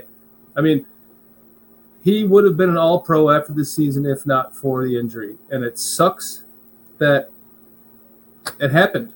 It really fucking sucks because he was on course to be possibly even one of the, uh, the defensive player of the year candidate. If he had more interceptions, depending on these last few games he's already missed, so and plus the ones moving forward, I give him an A all all the way around too. That's Jeez. The Eddie Jackson we knew was there. That's the Eddie Jackson exactly. We all knew was there. And whether that that I don't know whether he went just went dormant over the last couple of years, he was comfortable getting paid and you know whatever. But something about this uh, new regime that came in, he saw his N F L mortality mentality on the line, and he said, "Man, I got to bring it, man. I got to show these. I got to show these dudes who I am. I'm the we best said that, free safety in football." And I'm. We said them. this. We said this from the beginning of training camp on, that we knew we were going to see this resurgence from Eddie Jackson because of Jaquan Brisker. And they were going to go hand in hand with each other, and they worked. They complemented each other so well this season. And the fact, just a side note, that they played as well as they did last week, minus those two guys, is a testament to this coaching staff and the players that they have on it, you know, that are not starters. It's a real testament to this team. As you said earlier, we talked about, they could have collapsed. It didn't. They've been putting all their heart and soul into every game. And okay. Can I, can I, let me, just let me get this off my chest because I've been itching to say this. And, um, preach it, brother. I'm particularly, um, Eddie Jackson is special right now because some of the stuff that is going on behind the scenes, right, with what he's doing for his teammates, how he's being open to them and inviting them in and teaching them and anything they need. Being a leader. I mean, yeah. Anything they need, he he let Jaquan Brisker know from day one. You, I don't care what day, time of day or night it is. You need something from me, you call me. Right. He's bringing he's bringing guys over that, you know, these rookies that don't have too much money, and he's telling them don't spend your money. You know, if you need something, come talk. I mean, there's been so many little stories like that I've been hearing about Eddie Jackson. Right. Man, dude is a he's the ultimate leader pro right now, and he wasn't always that. Right. He wasn't always that. I'm so proud of that guy, man. I am so proud of him. That's a great point, man. So am I. You know, he to see him grow into this leadership role that he has taken on over the course of these years, you know, from the oh, damn it. If I if I'm gonna say it, I'm gonna have to be prepared to play it. Uh, coming on from these uh, fucking Negi years. I'm not even gonna get into that. That's I have zero thought. I'm not even gonna get it, it, In, into now, you know, you saw him f- flourish with uh, Vic Fangio and then pff, sputter off with whoever, you know, fuck, whatever his name was. And now you're seeing the resurgence of him being a, a, a, a team captain and a leader and really taking on that role of that he wasn't used to, that now he's, he's, he's he has to do. And damn it, it sucks that he got injured because it would have been great to see what it, what could have happened with him if he could have just played the entire season, because moving forward, he could have had, you know, two or three more interceptions for all we know, and he could have made the Pro Bowl, you know, uh, list, whatever you want to call it now. Shorty, Eddie Jackson is the best free safety in football. Anybody disagree with me, we can fight right now. I don't give a shit. We can fight. That's the best free safety in football. and, you, and if his contract, I don't know how many years we got. We got maybe one more year with Eddie under contract. Extend that man. Extend him. He's the best. You can't. You can't duplicate what. There's no guy in the draft that can duplicate mm-hmm. Eddie Jackson's instincts. Mm-hmm. You pay that man. Oh, Renewable says E-Jack ain't all that. Ooh, hey, me and him can fight too right now. Oh damn. Don't, I, I don't want to see you fight Nomad. I mean, I'll meet you on ninety-fifth and Halstead in fifteen minutes. Come on. Yeah. Berlismo says Ed Jackson has like what four called back defensive touchdowns now. Yeah, you're right. Oh, you know what, Kenny? I, I forgot. Before we get into uh, strong safety, I would like you to please show everyone what we have done for Chris Watts.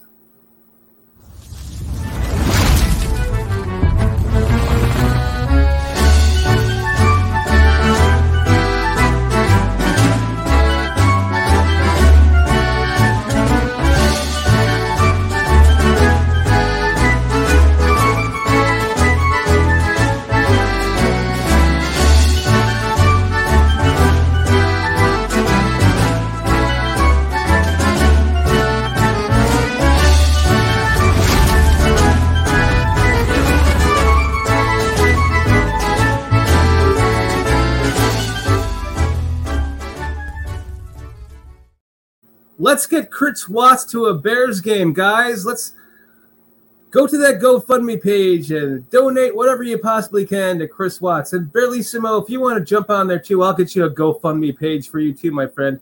Let's get you both guys here to a Bears game, and uh, we'll, we can all watch it together in Soldier Field. That's terrible, man. Hey, hey, Chris, you better learn to become a drug dealer like everybody else and make you some side money. That's how we all did it. Sell some weed. Dude, I, I, no, listen, I, I, I love Chris Watts, man. He lives over there in Yorkshire, and he's he he he'll never talking to him. He's like, I'll never be able to make it to a Soldier Field game to see the Bears play, and so I took it upon myself to just start a GoFundMe page for him. I I, I have it set a little bit high. It's set at like six thousand, but I wasn't sure exactly what it would take, and I wasn't wasn't sure how many people would. But if we can get it to at least three thousand people to donate, or three thousand dollars. Of donations worth, that I think that would be enough to at least get him here on coach to stay with someone in their in their house. And I, and I have offered it to him. He can stay at my aunt's house, and we'll go home that week that he's there, and he can stay with us. And whatever it takes to get Chris Watts to a game would be like, it would make my dream come true for him, because I just love Chris Watts. And, uh, he's just one of those guys that I have uh, something in my heart for, and I would love to see him t- to make a dream come true for him, to come from England to Chicago, go to Soldier Field, watch the Bears play. I'll get him tickets to the twenty-yard line, uh, third row, and he can watch the game with us, Aldo and I, if you wanted to come, Nomad. I know you don't like to go to games, but, you know, there's six seats there, and I can make that happen. So anyone who's willing to donate to the GoFundMe for Chris Watts to bring him to the United States to see a Bears game at Soldier Field would be uh, immensely appreciated. So uh, just want to thank you all if you do donate, and um, I hope it works out for you, Chris. Anyway, Nomad, hey, let's man, talk about – Hold on, hold on, what, man. You want to hold say on. something? Chris Chris is lacking on his hustle, man. Tell him he got to learn how to do hair and nails like everybody else that get rich in this world. Well, if you look at his hair – it looks like he doesn't have any work on that. He needs he needs some help on that shit. He paying, he paying people. He should be able to do that himself, man. Make some money off that shit, man. Learn how to do fingernails and braid hair and shit.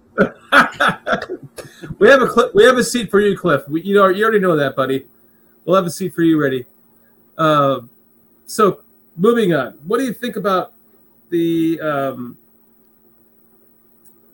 the cornerback position? Or should we talk about, like, the backups? Like, do we should we get into Hicks or anything like that at the safety positions? You want to talk about Hicks at all? You, if you want to, man, we can go there. I mean, another small sample size of a guy that, you know, he really struggled in uh, talking about Elijah Hicks.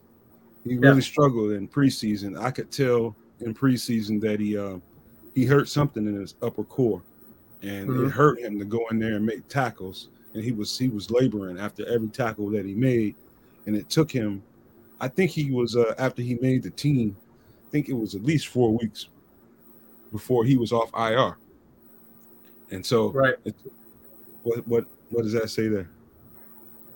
I think D H C is probably our third best safety on depth chart, but for evaluation, I like to see Hicks get more snaps coming from Swifty.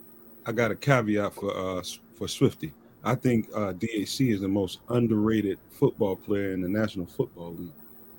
That's how much I think of D H C. I I agree with you. And Berlissimo says, I like D H C as a nickelbacker. He's so underrated, man. That guy, he's almost like, he's one of those guys you can put out there anywhere and say, mm-hmm. hey, we're down every corner on the team, D H C. Go out there and play nose guard. I mean, mm-hmm. uh, he, he you put him anywhere, and that guy's prepared to play and produce for this team.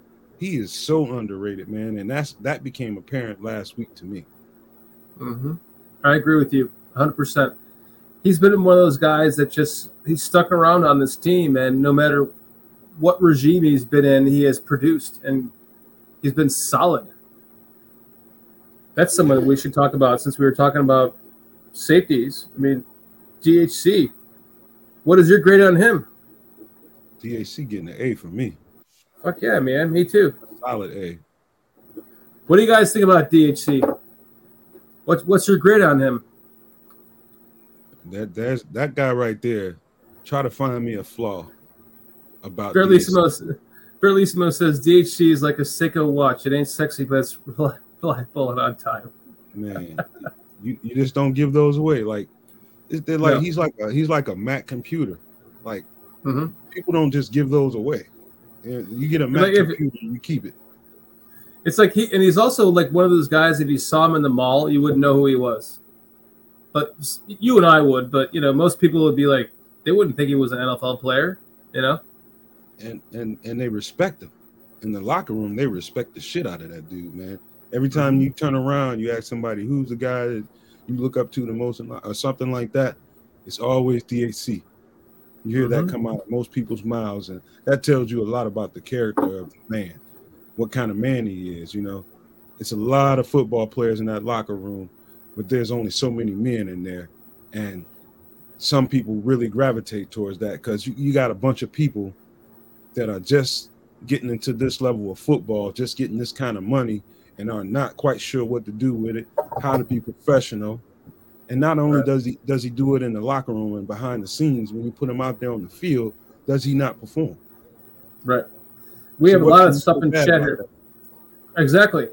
Chad is saying he a B, a B. He makes plays. He's a B plus. It, oh, Sid Omni says he's he's incomplete. Bellissimo says he's uh, defensive grade is a B minus. D H C S T grade is an A. J Rock says he's a B. I mean, I'm I'm giving him an A too. He's just solid. Cornelius says he's an, an A too. Man, I, I if I tried to reach and find something bad to say about uh about you'd be, about you'd, you'd be reaching. I, I I kick my own ass. Exactly. I just start kicking my ass, man, because that's ridiculous, man. You can't but, say anything bad about that guy, man. Like fucking Fight Club, like you know what? D H C is a punk ass bitch. Ugh. Yeah, you foul for Wait. even letting that come out your face. Wait, on, I don't think I don't think D H C is a good tackler. Right. Wait, are you against me?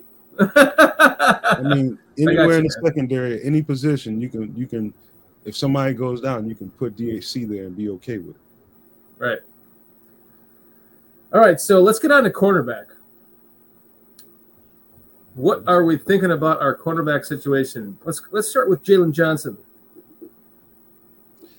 Um, B plus. How does he? B plus. B plus. You want me to go further? Yeah, I, I would like to know. I would like to know what you guys think about in chat. What do you think about Jaylon Johnson's progressiveness in this system, in the four three scheme under Eberflus, uh, as opposed to the three four under Bop B? I have to say his name. Nagy. I'm not even going to get into that. That's I have zero thought. so uh, w- thoughts. I got it. Go ahead. I got. Okay, let me let me break this down. What I think about, tell you guys what I think about Jaylon Johnson. Jaylon Johnson has absolutely emerged as a quasi shutdown corner. He can't shut every receiver in the league down, and nobody's touching Tyreek Hill. Nobody can cover that guy.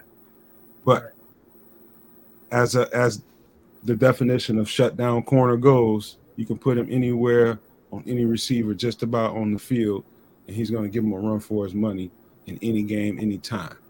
Mm-hmm. Jaylon Johnson has emerged into that.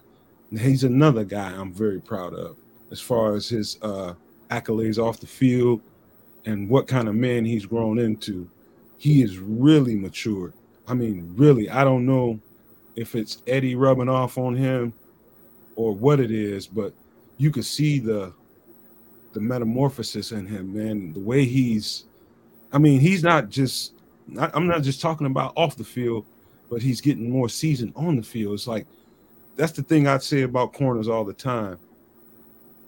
You have to see a lot, whether it be on the edge and or in the slot. As a cornerback, you have mm-hmm. to see a lot become before that seasoning really starts to uh, metastasize for you and you become a greater player. You have to see a lot. And Jaylon Johnson is in his, what, third year? He mm-hmm. is – he's you're starting to see it. That mm-hmm. dude I wasn't already just really sold on before the season started. Yeah, he, he's the real deal. But I also think now is the time if you want to um, think about getting some more draft capital, I think Jaylon Johnson – because you got you got other guys emerging too. You know, Jaylon Johnson could be good trade bait. Hmm. Interesting. And I know we talked about him a lot in training camp. You were high on him. I I remember that mm-hmm. because I didn't know who he was before you said something. And uh, here I am watching him in this last game, like, wow, he played really well. And I immediately thought of you. So here's to you on that. You were correct. I mean, the kid's playing, you know, sometimes it takes a little bit of time.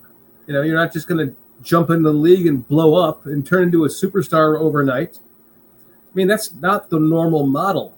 It's that's the model that has given everyone false hope for the new model. You know, these quarterbacks just, you know, Patrick Mahomes or even uh, for the last five years or so, it seems like there's been some quarterback, no matter who it is, young rookie quarterback or just young quarterback, second-year quarterback, just blowing up the fucking league. And we've always been thinking, like, where is our quarterback? When is our turn, you know? And it's kind of – you've seen that kind of dwindle down because it takes a little bit to learn this game, and it doesn't happen overnight for everyone. And Jaylon Johnson is a great example of that because he – you know, a couple of years in the league, and now you're starting to see him really produce in this defense. He found the right defense. He found the right coaches. The last game that he played was clearly his best, and he's someone that I think as we get into this, you can keep on the team. Like like uh, Cornelius was saying, just remember what we said earlier, man. Yeah, hell yeah, he need to get more interceptions. But how? That's not – those opportunities that aren't readily available until you have a pass rush, man. Exactly. And those, those. Believe... No... Go ahead. No, you can finish. No, with with the uh, with the right kind of pass pressures, man, dude. There's no telling what kind of numbers these guys would have right now. You know, as far as taking the ball away, man, dude. We don't know because they don't How... have anybody that can sniff and know what the hell the quarterback smells like. How many fucking sets? Bellissimo, I bet you you can give us this answer. How many sacks do the Bears have on the season so far? I would like to know everyone who knows this answer in chat. I bet you that you know it, Bellissimo. Just save me from having to look this up while we're talking because I, I think it's somewhere like right around one per game, if not that, which is fucking pathetic. Like, you're not going to win games with an average of one sack or less per game. So, yeah, this defensive line has been atrocious this year, and they're the reason why they're making the secondary look bad, which is it was the strength going into the season. Can I, can so, I jump in here real quick? Swifty says sixteen sacks. Thank you, Swifty. Can I, can in I thirteen please, games. Can I jump in? No, of course you can. Please. Bellissimo, my man. one hundred grand. Listen. Yes, they do play too much zone. I just I just put this hat on my head when I just because I know what it feels like being a being a defense that doesn't get regular pressure on a on a quarterback. I know the coaches want to play more man to man. I know they want to do more more actions in the defense, but when you have that kind of, when you have this kind of defense with this minimal uh, quarterback pressures, what other recourse do you have but to play a whole lot of zone? Right. You can't necessarily put these guys and expose them and really make them look bad and man to man. I know you want to, but that's just not fair to them, the D Bs. That's just not fair. You right. know what I'm saying? It's just you have to play a lot of zone just to get the hell out the game. Right. You know, so that's what I would say to Bellissimo comment about that. And when you're when you have no pass rush, it's going to make your defensive back defensive backs look terrible. So, uh, you and I both gave Jaylon. You gave Jaylon Johnson a B plus. I'm going to give. I'd like to know because I lost all, all all track of what you guys said in uh, chat. What do you guys think that Jaylon Johnson – what's your grade for Jaylon Johnson this year? I'm Nomad B+. Plus. I'm going to say uh, – Man, you're getting good at this interaction thing, man. I love it. I'm going to have to agree with you on that. Thank you. Uh, I'm going to give him B+, plus too, because I, I wasn't sure how he would perform in a four three as opposed to a three four. I thought he was more of a zone scheme cornerback. And as we just talked about, like, that hasn't been working because they have no pass rush. So really, until they have a pass rush, you can't, uh, you know, really give him. It's almost, in, in fact, fuck that. I'm going to give him an incomplete. For me, Jaylon Johnson is an incomplete for this season because of the lack of pass rush. Enough said. What do you Bear think Lissimo. about? Huh? Go ahead, man. I was going to answer Barrelissimo, but go ahead. Matter match under with, with, with zones over. Yeah, correct. So moving on to the next uh, player, Kindle Vildor. What's your grade on Kindle, guys? Ooh, I'm giving. I'm Ooh. giving him. A, I'm giving him a solid B. Ooh, a solid B. I would love to know what you guys think in chat. What is Kindle Vildor to you? What's his grade? An A? A B? Oh, Don Burr says an F. Of course, Don Burr. Thanks for joining us again. Don Burr. He was you know talking what? about Ford Field. hold, on, hold on a second. I, I have this lined up. There we go. if if you I, had I didn't a, make that. If you had a most improved football player on the team other than Kindle Vildor, who would it be? The most improved player on the t- uh, Justin Fields. Uh, that's come on now. Take that out oh, of the That's too picture. obvious? Yeah, okay. Too, uh, this season. The most improved player on the team for me would uh, would have been uh, Eddie Jackson. Okay, I would have oh, said oh, I would have said or Sam Mustipher or Sam Mustipher. But come on, yeah. man, you can't you can't front on how much this dude's improved. I mean, he beat out a guy that pretty much everybody in this chat probably said was going to be on this team as a starter, probably at the slot. And that was Thomas Graham. Mm-hmm. Not only did he beat him out, he's cut. Thomas Graham is cut now, and Kindle Vildor ended up being a starter. Ain't that much noise? Wasn't that much noise? I mean, you, Kindle Vildor's had his games where a couple of plays were made on him, and you know he he let he let the team down a couple of times. But for the most part, Kindle has been a lot more good than bad. Can everybody agree to that? I can agree with that, but I think that I agree with what what uh, Chad is saying. Is Cole Kmet is probably the most improved, improved player on the team from last year. Who said that? A lot of people. Uh, Cole Kmet. Skeet Dog says Cole Kmet. Uh, Swifty says Cole Kmet. Yeah. Khalil, Khalil, Khalil or Cole Kmet. Uh, I think it, it it could be Cole Kmet. Actually, that's that's a pretty good answer for you guys in chat. I mean.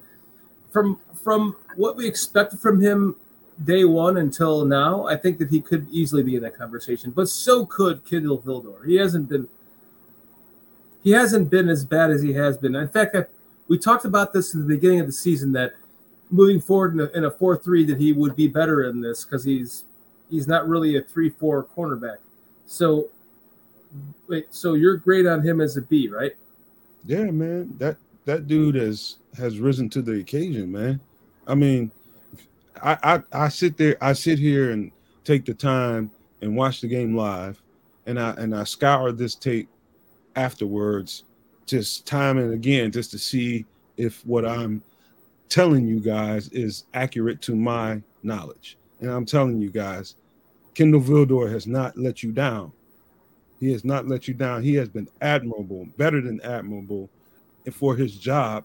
In his in this position.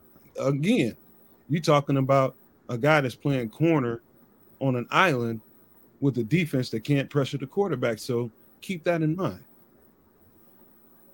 Good point. With what Chad is saying, we have a D minus from J Rock. We have a, a a B from Cornelius. I think uh, Barrelissimo said he was a C minus.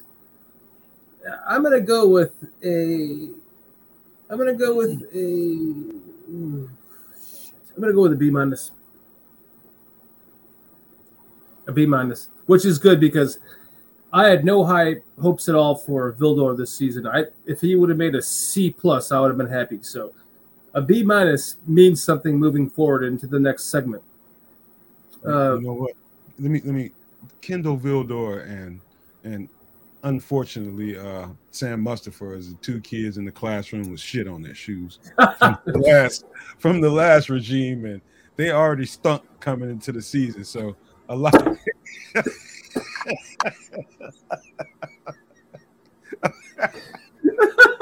They walked in with dog shit on their shoes into the classroom, right? Like, God damn. A lot. somebody, somebody, somebody somebody's thinking shoes, this motherfucker. Dude, you never could have for, fucking forget that kid, man. Like, the first day of school, you came in with dog shit on you. That boy over there in, in that checker shirt, he stank. I'm gonna give you that, man. I mean, like, shit. That most my, I'm, I, I think I'm gonna give Kilmer a plus now. All that from the Nagy regime, man. That stink they had on him, man, and it's carried over. Wait, man, wait, those guys wait, been playing, man. Wait, wait, where's uh, where's Sam Mustipher? You have to give him another half point too. Oh man, you're you're right though. I mean. it, it, it stinks on you, right? It really does. Oh, stay away from you, man. Like like shit on a stick. All right, so so quarterback. So we were talking about at the beginning of the season. Um, Jaylon Johnson was another one. Um, oh, who's the who's our nickelback? Oh no, let's go. Let's go to Gordon. Let's go to Gordon. Kyler Gordon. Okay, so what's your grade on Kyler Gordon? Everyone, Nomad, you go. Okay. Um, I'm going to give Kyler Gordon a C, a solid C. Ooh, a C. Solid C. He he was probably my favorite uh, out of all the picks in the draft. And as I expected to happen early in the season, I just did not expect this uh, defensive line to be so shitty. Right, I know. They're not a bad defensive line. They just suck at getting after the You've got, We've got nothing from Muhammad, right? You'd expect at least something from Al-Quadin Muhammad. Nothing. I, I, think, I think he's I he I think he's laboring with something, man. That's that's not usual for him. He's he's yeah. usually somewhere around the quarterback. If he's not getting the sack, I think he's struggling with something. Yeah. Some kind of injury or something. But I'm more it disappointed in, in Trevis Gipson than anybody on this team. Anybody. It, oh, yeah, that's true. I mean, both of them. I mean, there's lots of things that come into play, right? Like family issues. So you can't, like, who knows? Maybe Muhammad could bounce back next year, but if he makes the team. But Trevis Gipson was definitely someone that we expected to see more out of this year, right? Way more, man. I, I think what's happening with, with Trevis Gipson, I want to get back to Kyler Gordon, but later. Um, I think what's happening with Trevis Gipson is he's topped off as a four three defensive end. And I mean that specifically as a four three defensive end. Yeah. He he's topped off. Either in this four three, I think they would probably get more if they give him a shot at playing on the inside at three tech. Either that or he belongs in a three four defense. Yeah. He doesn't I think he might be right. An edge on in a in a four three defense. I, I think that's pretty clear. I think you're you might be right about that. Uh, going back to Kyler Gordon, I'm giving him a C plus on the season as a rookie. He started off uh, rough, and then he had some sweet spots in there, and then had some, you know, some issues, injury issues. We missed him the last game. Couple of games, I think. So I'm going to go with a C plus because, I mean, I did expect more from him, but the injuries and just the fact that they were playing him in nickel to begin with, kind of, it's a lot to expect from a rookie. So uh, what he has done so far on the season as a rookie cornerback, playing a lot of a lot of nickelback in this scheme, and then having to move out when there's an injury or whatever the play might be, I'm giving him a, a, a solid C plus. You gave him a C. I'd like to know. We saw other people. Uh, J. Ruck says Gordon is a C plus. Uh, Don Burr says Penny Sewell is a damn beast. Um, Bellissimo says K G is a C plus, but trending up. I agree with you on that. Definitely trending up. Cornelius says he's a C.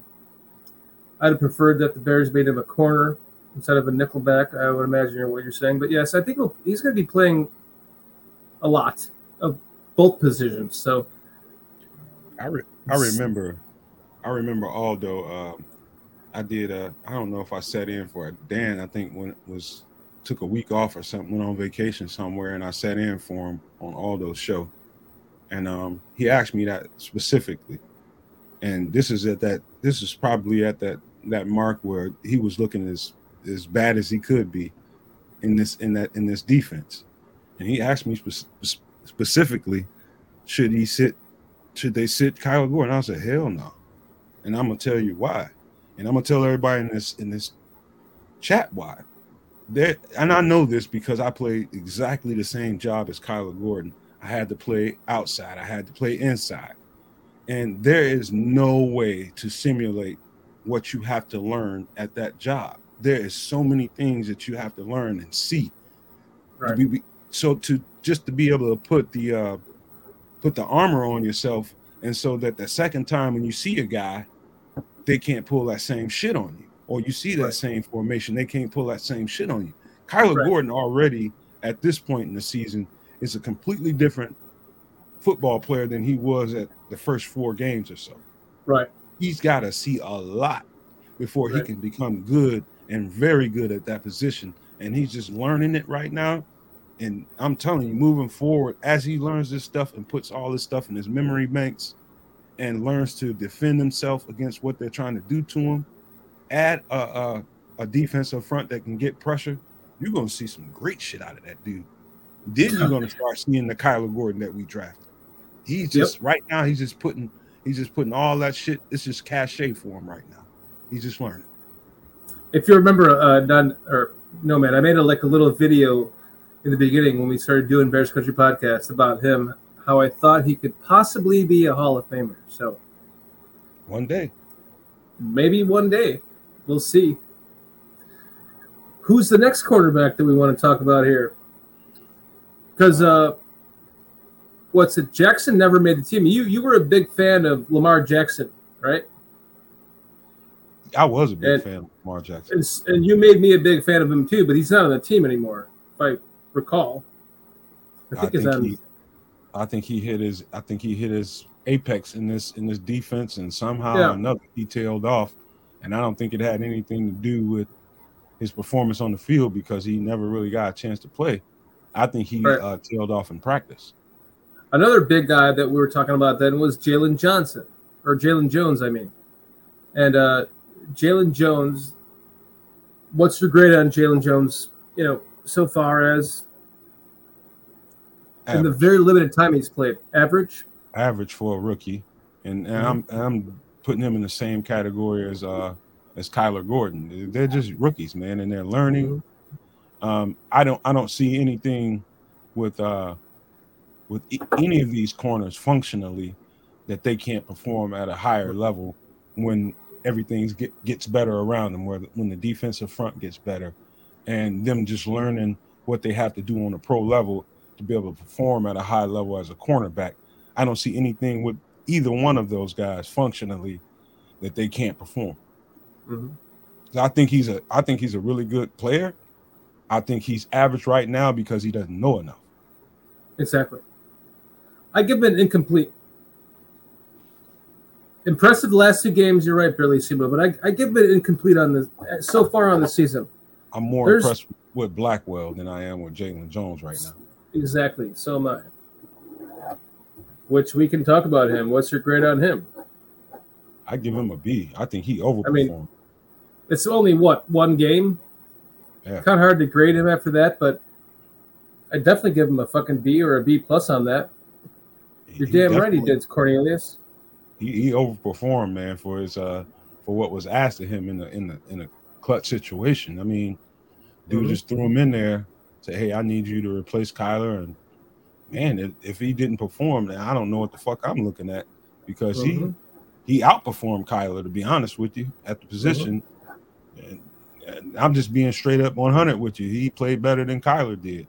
But, you know, mm-hmm. that's a that's one of those uh, when you're on the sidelines looking at everything and critiquing, oh, man, if I was in that position, I would have did this, I would have did that. He has mm-hmm. the uh, he has the the benefit of sitting there and watching and being healthy all season, too, and not having to make those tackles. He's he's got a, he had a lot going in his favor. So good for him, man. I give him a B. Uh, Cliff, you say hire Vic, uh, Vic Fangio again. My my buddy says we should. He swears that we should just fire get uh, Eberflus after the season and make Getsy the head coach, and then bring back Vic Fangio as our defensive coordinator. Any thoughts on that? Just as a quick side note, anybody anybody hey, have talk, any thoughts on that? Talk to the chat for a couple of minutes. I got to run to the bathroom. Oh damn! You got to go drain the water, right, you guys. Man. I would love to know I would love to know what you guys think on that question.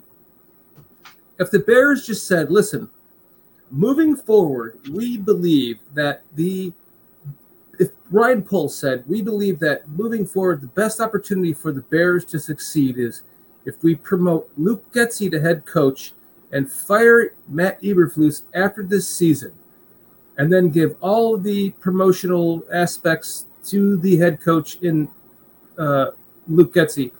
I would like to know what your guys' thoughts on that in chat are right now and in the comments when this video is over, if you're listening to it uh, later. Because I found that to be a, a very interesting question. So S T C says, keep the coaching staff as is. Cliff Victoria says, Getsy hasn't earned head coach yet. Has his play calling not earned it? I, I guess the ultimate question comes down. Getsy, Sammy says Getsy has one year of play calling. Um, Cliff Victoria says I'm not a fan of Williams. Quist, uh, Cornelius says hell no. I'm back. And I'm not saying that they should do this. That no, Matt, that they should fire Eberflus after, after the end of the season and make uh, Getsy the head coach. But it's an interesting thought just to have as a fan, just to like ponder. Well, let's just say we let, let's just fast forward three years from now. The Bears are, or let's let's go two years from now. The Bears are the hottest team in the fucking league, right? They are killing it. They lose Eber or uh, Getsy to a head coaching position. He goes to, I don't know, fucking whatever. Dallas. He goes back to Green Bay, let's say. Let's make it worse. He goes back to Green Bay. We keep Eberflus, and he, he stays mediocre. Maybe his ego gets to, to be too big for him, and he doesn't actually continue the development of, of Fields yet. Getsy moves on, goes back to Green Bay, let's say, and develops redevelops Jordan Love. Let's just make this a scenario. Wouldn't you think at that time, two years from now, huh, we should have just hired, fired Eberflus and made Getsy the head coach? And I'm not saying I agree with this. I'm just saying, like, sometimes there are there are are moves that you need to make as a team, regardless of how ridiculous that they feel in the moment. Like, for example, I thought, and I was wrong, but if the Bears would have just fired John Fox and made Gase the head coach at the time, what would have what would that have done for Cutler on that team? What would have done for, you know, what was going on in that, on that team offensively at the time? Would have would it have made him better? Would he have collapsed like he did with the Jets? I don't know. But it seemed to be that there was something good going there with that O C. And if we have a situation like this, hypothetically speaking, what would you guys as fans want to do If if it came down to losing Getsy as offensive coordinator and having a lame duck head coach for the next couple of years until he was fired, and not really knowing what Getsy would become, or take the chance on getting rid of Eberflus after this season and just going, all my, I'm pushing all my chips into this Getsy guy because I believe he's going to be the one that's going to develop this quarterback and help this offensive system grow into the future. Thoughts? Let me let me um It's, it's a I'm, I'm, I, I know I'm on a ledge. I'm sorry, Nomad. I know I'm on a ledge, Barrelissimo. I'm just saying, I'm presenting a question that a friend gave to me, and I'm just trying to put it out there as a devil's advocate thought to things, not anything that I believe in, just something for all of us to ponder. What if? Sorry, Nomad. Go ahead. Well, there's a, there's a few ways to think about everything you just said, and right. I want to touch a few, all of them. Um, Getsy, there's one thing, and I and I said this to somebody. I don't know who I said it to, but there's one just, thing to have the ability to, to unlock a quarterback and, and turn him into what you what everybody believes he can be. That's one thing. It takes a whole other man to be able to command the locker room and get the right. respect of everybody in there and have them perform for you on that team. That's two right. completely different things. Not saying that Getsy doesn't have the uh, the the wherewithal to be able to do that. I don't know him as a man. I, I can't say, but that's a whole other thing. Put that to the side. Now, when we're talking about, uh, and I heard a whole bunch of Vic Fangio before I ran into the bathroom. And let me tell you something. There's there's some elite uh, defensive coordinators in this league, and the only way you can become elite as a, as a coordinator in this league is when you have elite talent. I don't care what defense you're running, but in that three four, Vic Fangio is the best there is in the business at running that defense when he has the talent. Right. four three, there's a there's about a school of four coaches that come to my mind right off the bat that I think are elite. Eberflus is one of them. Uh, Todd Bowles is another. Uh, what's, what's the guy's name? And he's just got fired from Minnesota. He's another. Uh, Zimmer, Mike Zimmer. Yeah. Yeah. And you have Leslie Frazier. Those guys are elite at running a four three defense. And Lovie Smith, too. You can put him in there as an honorable mention when he's got the talent. And so think about all that, you know, you know, when people start giving, you know, uh, Allen Williams all that hell, it's not really warranted because he doesn't have the talent. You know, well, I think that hell, I, give him the hell when he gets the talent, and he still underperforms as a coordinator. I, I think that a lot of that thought came from that Dennis thought Allen, process. Right? That's true too. I'm sorry. I think that a lot of thought that, that came from that thought process from my friend was, we're not that far off from still being a, a three four team. So if we were just to hire, like just upgrade Getsy to head coach, go get Vic Fangio and make him our defensive coordinator again, that we could just keep him for the next ten years. And we, we're, we're not that far off from being, you know, another three four team, because we could put Gipson at a, at a, at a three four outside linebacker. He might be better there, like we talked about. I mean, just little things too. Just some little side notes I was adding while you were taking a, a leak. Um, I kind of want to get back into the players here. So we were at linebacker last, or no, actually we're on linebacker now. So I want to know your thoughts on Roquan Smith is gone. What's your thoughts on first on Nicholas Morrow? Solid B. Solid B. My man has been solid. He's been available. He, uh, he's, if I had to pick and be critical of something, sometimes he gets a little opposition and gets a little washed down and can't get off the block a little bit, but every linebacker in the league has that problem to a certain extent, you know. But for for what he's been asked to do, he's transitioned from the middle linebacker to the Mike linebacker, and really it's been no no tail off there. So right. you gotta give him you gotta give him credit for for for credit's sake. He deserves some credit for what they've what he's put on the table, and I think he's been solid. I completely agree with you. I think he's been solid as a one-year pickup. Um, I'm going to give him a B plus for the versatility that he's had, kind of playing both positions. Because when the Bears are playing a two a two down linebacker set, you know, Ro, uh, Roquan was playing the middle linebacker, and he was playing the the the, uh, the will. So once we lost, I, I think that was one of the main reasons why the Bears thought, if we trade Roquan, we can still get the same production out of the tackle position on paper, the sack position on paper, and the interception position on paper with Jack Sanborn. And this proved to actually be the case. And really, Morrow is more suited to me, uh, if I think you can all agree, as a, a will linebacker. Carlissimo says most, de- most defenses nickel now, being three four or four three isn't so much of a thing. If you need two D Ts who can penetrate gaps and split doubles, you need two edge who can rush and bend the edge, linebacker or defensive end. So he's giving Morrow a, a, a D minus. I, I mean, that's going to – he's underwhelmed. I, I, I'm giving him a, a, a B plus because of what he has done on a one-year contract in this system, with Roquan being removed from the situation and him having to move in with a rookie undrafted player. I'm not saying that they should necessarily re-sign him, although I think they probably should because he's familiar with the system.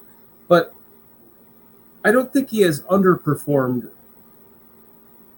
any of my expectations. Like, what do you think about him, Norman?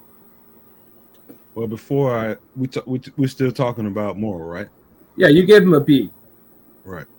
Um, I'm gonna be completely honest. I think the entire linebacker core is. Uh, I think they're they're mostly all backups, with the exception of Sanborn.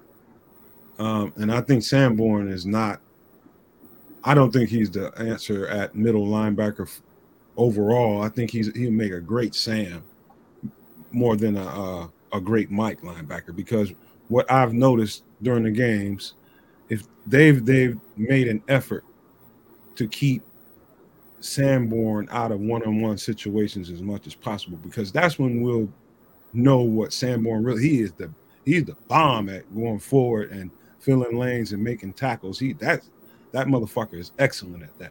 But what we don't know really is how well he would perform when you have a a double A gap blitz. I mean, not a double A gap blitz. When you got stunting going on and you got blitzes coming from other places, he's forced to, to be one-on-one on a running back coming out of the backfield or somebody in the slot.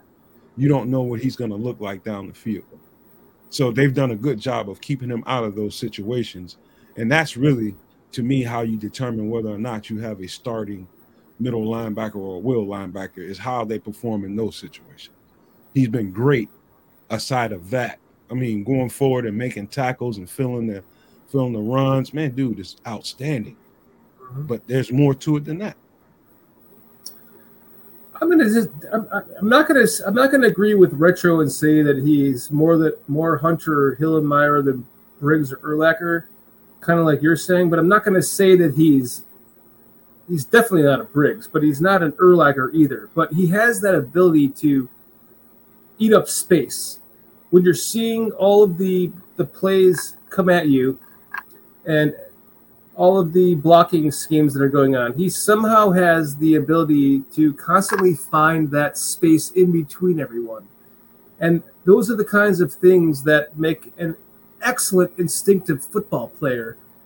And those are the things that I think that that go unmeasured when you're talking about a combine and people that get undrafted, such as him. And I'm not going to say he's going to be a ten-year starter for us, because I don't want to, like, you know, jump off the bandwagon, jump on this huge bandwagon of his and just seem like I'm – but I really do have a lot of high hope in him that he could be a solid player moving forward.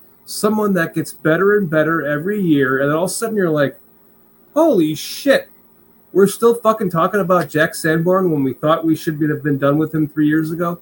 So I'm just going to say that for him, I'm giving him, as an undrafted free agent who came in and basically took over a role of Roquan Smith, I'm going to give that fucking kid an A, honestly.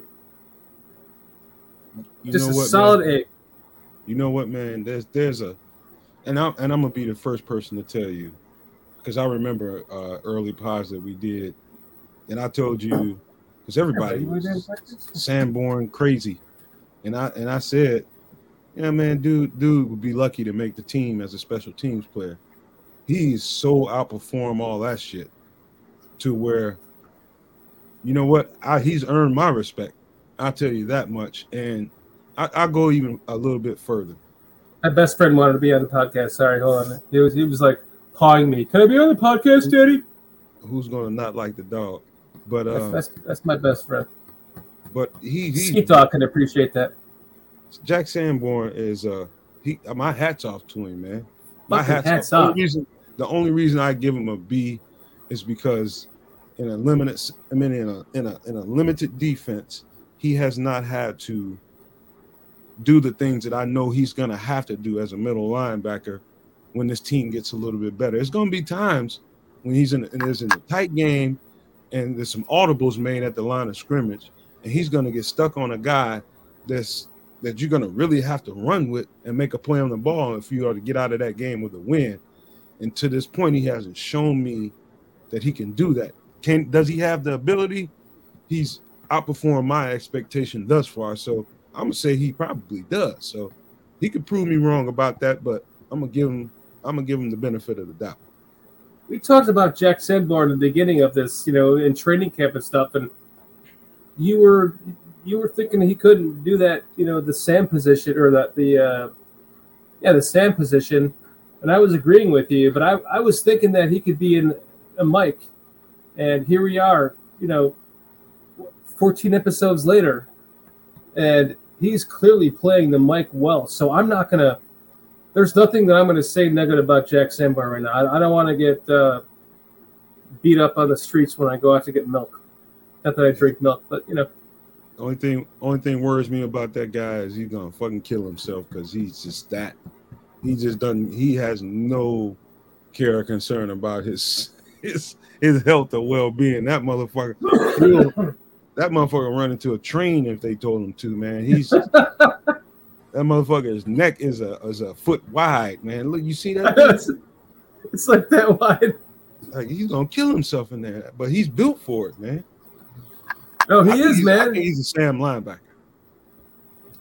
I I think you're wrong. I think he's a Mike. Until they upgrade. I, I, I think time's gonna prove that to be true. Could be, man, but I, I really think he's a. He's going to be a great Sam linebacker. If he ends up playing the Mike, you won't be mad, but they're going to definitely upgrade at that spot, man. So people are getting – I know Sanborn is playing his ass off right now, but they're going to get more linebackers in there that can play the Mike and the Will a whole lot better. So, so what's your grade on him? I'm giving him a B. A B. Okay, I'm going A. Everyone in chat has I'd been be giving saying, him an A. I'd be giving him an A if we saw him more in coverage. But we haven't. Mm-hmm. That's true. Yeah. But we might not need to with how they might play with him. So, all right. So that's middle linebacker. But we, we actually, we could line. And there's nothing else to talk about linebacker, right? And that's pretty. So, uh, what's next? Defensive line, huh? Oh, boy. Let's get into the fucking defensive line, guys. What do you think of Ma- Akeem Muhammad, whatever the fuck his name is? You want me to, let me let me jump on this. I, I want to know your grade on this guy because I'm just I'm just gonna give you this F. F. It's right. It's right there. I just wrote it down. Uh, F is just no effort at all. He don't give a fuck, and he's just awful player. Nah. I think something's going on with him physically. And and all you have to do is look at his, his film and see what he's been able to produce on film and look at what he's done thus far this year. And to me, I, that's the only thing I can come away with is his. I don't think he's the, the kind of guy that's going to just quit and not put forth the effort. I don't think he's that kind of guy at all. I think he's he's struggling with something. And so I'm just going to give him that benefit of the doubt. And I'm going to give him a D minus. I'm not going to give him an F because you have to, you have to, you have to suck a homeless ass not to be. You have to be awful, man. But if you were going to give them the benefit of the doubt, wouldn't you give him like a incomplete? Nah, man, he's, he's. I mean, he's put it out there on the field. Maybe he shouldn't be out there, you know. But since he's out there. You know, this is what he got on tape, and he probably he, he's probably hurt, man, and just keeping it on the low. that happens a lot. All right, we got a Justin Jones is a B plus, and Dominic Robinson is a B plus, and Armon Watts is a B minus, and the rest are D lower from Bellissimo. So let's just get into the next uh, defensive end, and let's talk about uh, what's uh, Gipson. Yeah, he's he's so, the most he's the most dis- disappointing player on this team. But go ahead, give me your grade on it. I'm gonna give Gipson a a D. He did he did shit for me this year. I expected more out of him coming out of that uh, more familiar position from college, you know, what he played most of his life, going into a three four, coming back into a four three. I expected more from him this year. And the fact that he, he outshined Muhammad, I was not expecting that. I thought Muhammad would have a better season than he did. I thought he would transition back into it, and he hasn't. He gets a big solid D, man. Big solid D. And I I did not I did not expect him to come into this season. And I'm I'm telling you this because he put things on film that showed me that he could at least get off of blocks and shed blocks and keep pressure going forward to the quarterback and get there and at least get the uh, hurry on the quarterback. He's not even doing that. Mm-hmm. And so that tells me that he's he's met he's uh, plateaued at, at defensive end in a four three, and he's out of position. That's what it tells me. It tells me he should be in some other position. That means scoot him on the inside and at least see what he can do from an inside tackle position before, because he is not he's not going to be on this team this year next year unless they slide him on the inside, and by the grace of God, he just decides to tear it up at maybe a three tech position. Other than that, he will not be on this team next year. Mm-hmm. He might not be, or he could be just a transitional backup player from the some of the talent that they pick up in the draft. No, you can do better backups than that. At, no, man. He, if you're going to leave him at D N, he can't be on this team. You gotta got you gotta have guys that can get to the quarterback. And he has not been sufficient, man. He has not. He doesn't know what a fucking quarterback smells like, man. No shit. He doesn't know anymore. He used to know what it smelled like, but not no more. I don't know if he gained too much weight naturally or what it, whatever it is. Is he's he's definitely out of position in the four three for certain. I know that. Let's talk about Armon Watts. What do you think about him? We we did a little show on him in the beginning of the year.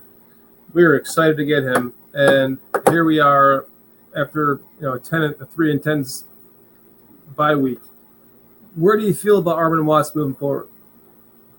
I think I think he's a B minus, man. I think if when we start talking about guys that can uh, make this team next year and at least be a rotational piece, he's one of the guys that that just uh, just stick out like a sore thumb to me because mm-hmm.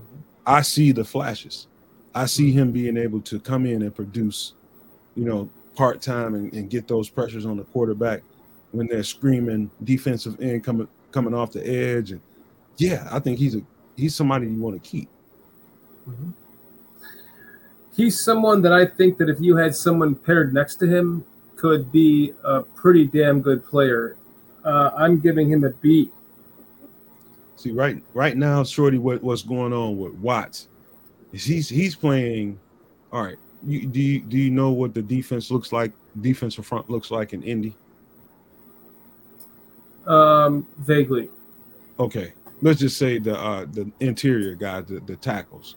You got, of course, my favorite is DeForest Buckner, and then you have Grover Stewart, the big meaty guy that that absorbs a lot of the double team sometimes. Mm-hmm.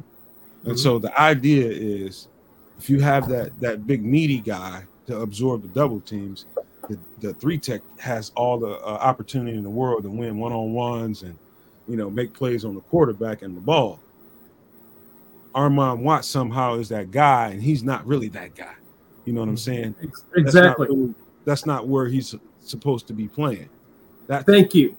That's supposed to be uh, Mike Panetta, but he's they're rotating these guys all over the place. They took the meat out of the lineup other than Mike Panetta. Right. We saw that happen in the in the offseason.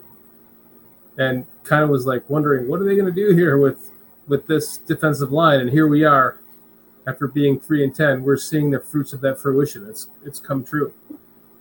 What do you think about Mike Pinnell? What's your grade on him? Giving him a B. Pinnell ain't been bad. B minus. I, I agree. I'll give him a B minus.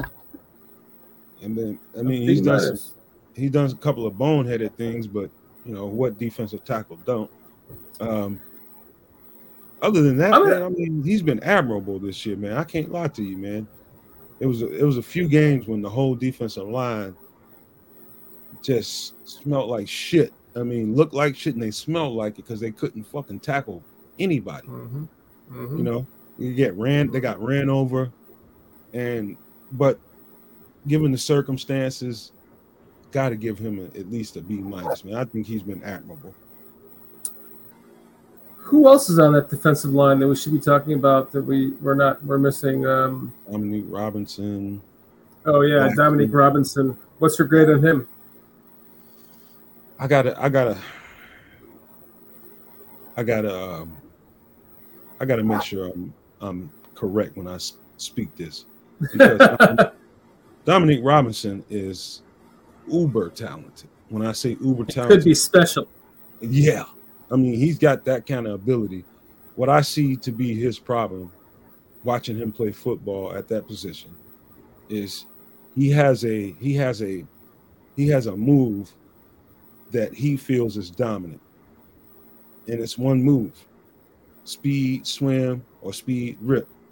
His secondary move after that gets caught, the offense I mean the offensive lineman catches him on that. His secondary move is not fast enough.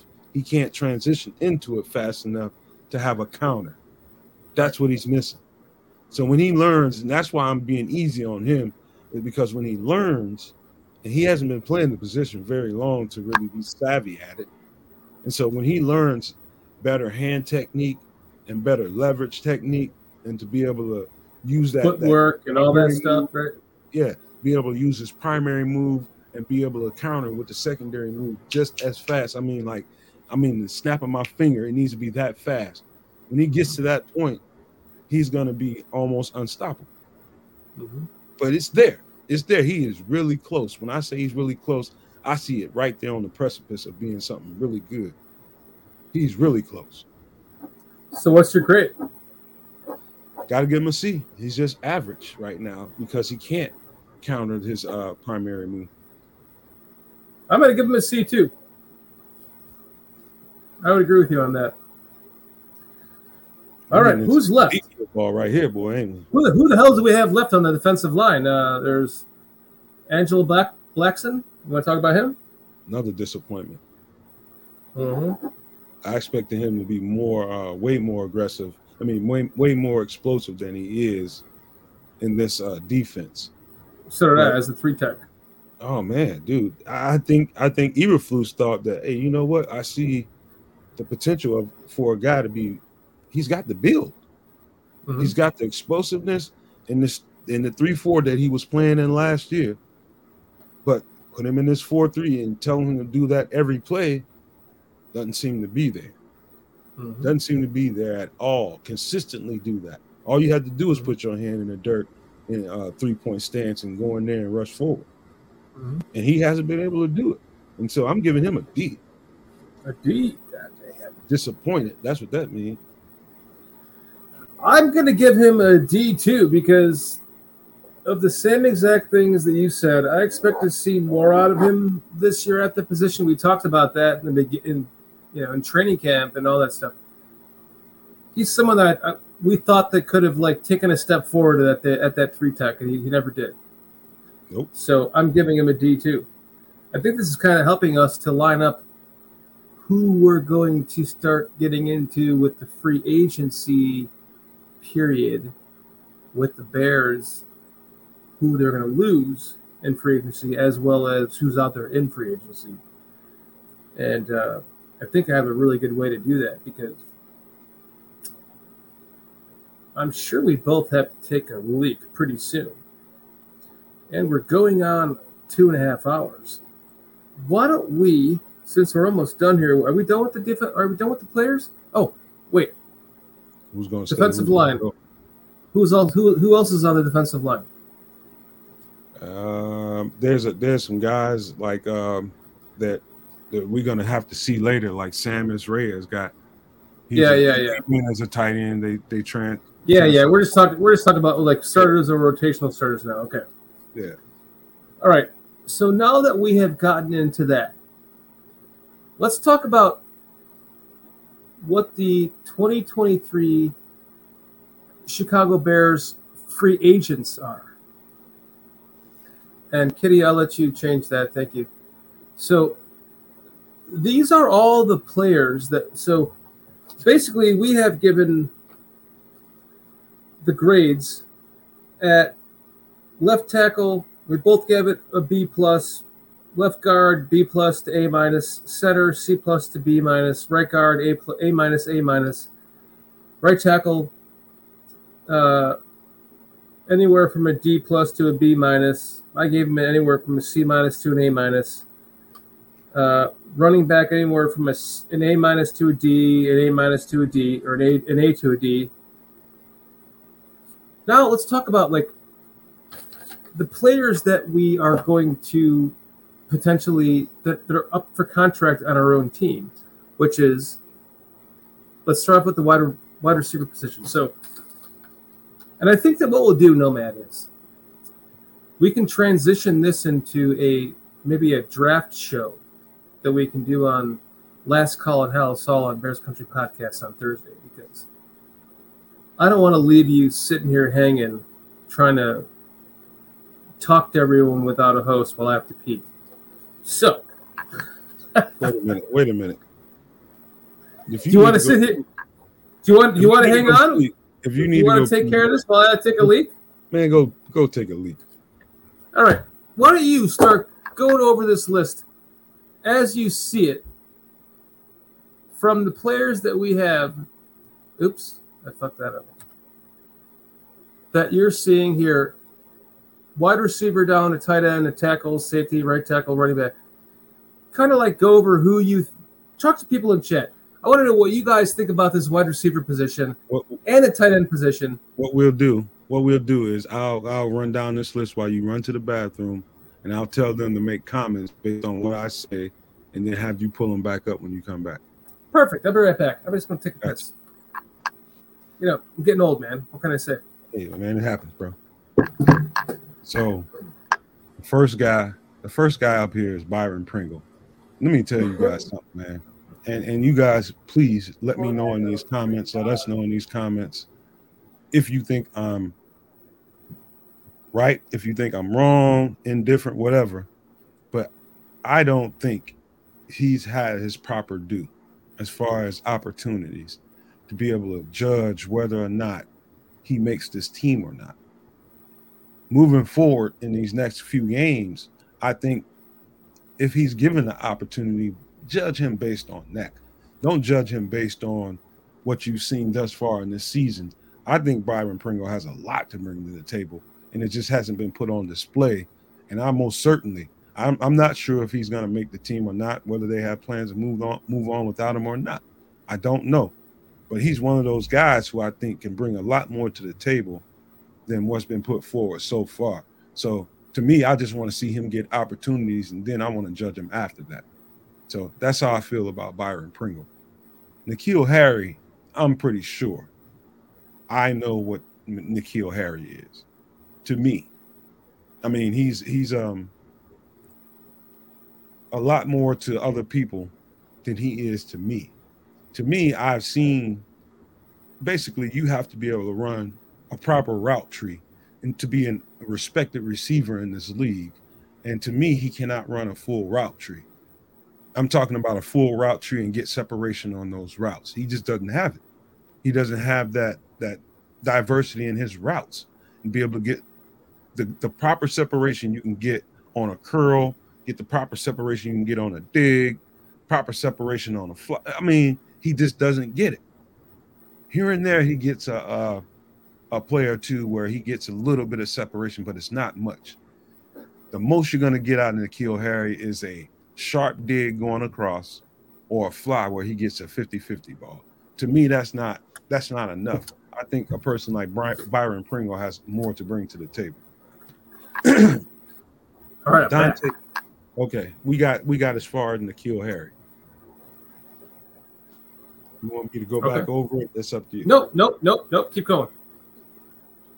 Um, Dante Pettis, he's tricky because I think he brings more to the table than what the eye can see during a game. If you watch, by, I mean Dante Pettis in highlights, it's it's not that this guy can't. This guy can get separation, and he can catch the ball. He can make big plays. He is probably out of everybody on this, I don't know. I can't call him the most underrated person because he's he's made plays in this in this offense, but I think people sleep on him a little bit. I think he's better than what people are willing to give him credit. I you think know, people are shitting on him for the drops he had, more so than the the good plays he's had, right? Yeah, I yeah. mean, without the, without the uh, drops and and the few mistakes that he made there, what could you say bad about Dante Pettis? What could you?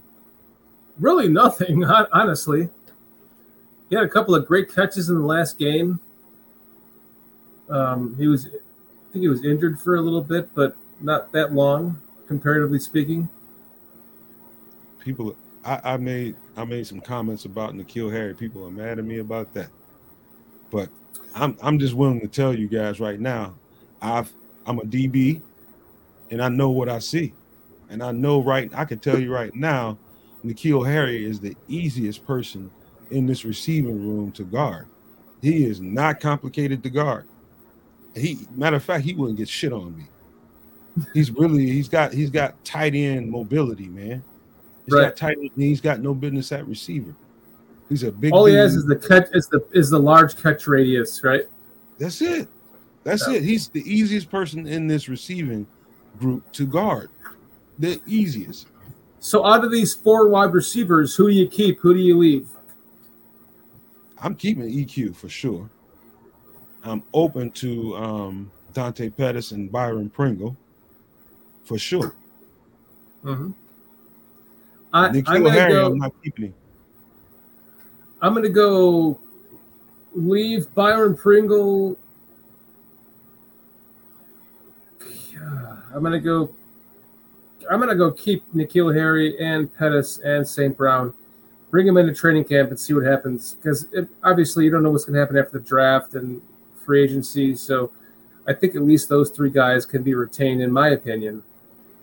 Uh just to see what happens with the chemistry with Fields moving forward. I, I, I know what you're saying about Harry. It makes sense, but part of me doesn't want to give up that seventh round pick, you know? Let me tell you something, man. Now, with, I, with, with that being said, everything I said about N'Keal Harry, I don't want people to think I hate N'Keal Harry. I don't. Let me tell you a bright side to N'Keal Harry. And and I and I'm this is with a little bit of color, but a similar guy to what N'Keal Harry brings to the table is Dez Bryant. Dez Bryant is not known for uh, being able to get hella cele- uh, separation on a route. He's not, but he was a hell of a, a ball player, and he made plays. And that's what I think people see in N'Keal Harry. They see the ability. You know, it doesn't matter if he gets a whole lot of separation. Throw the ball up there, and he can just go get it. I know right. what you guys mean by that.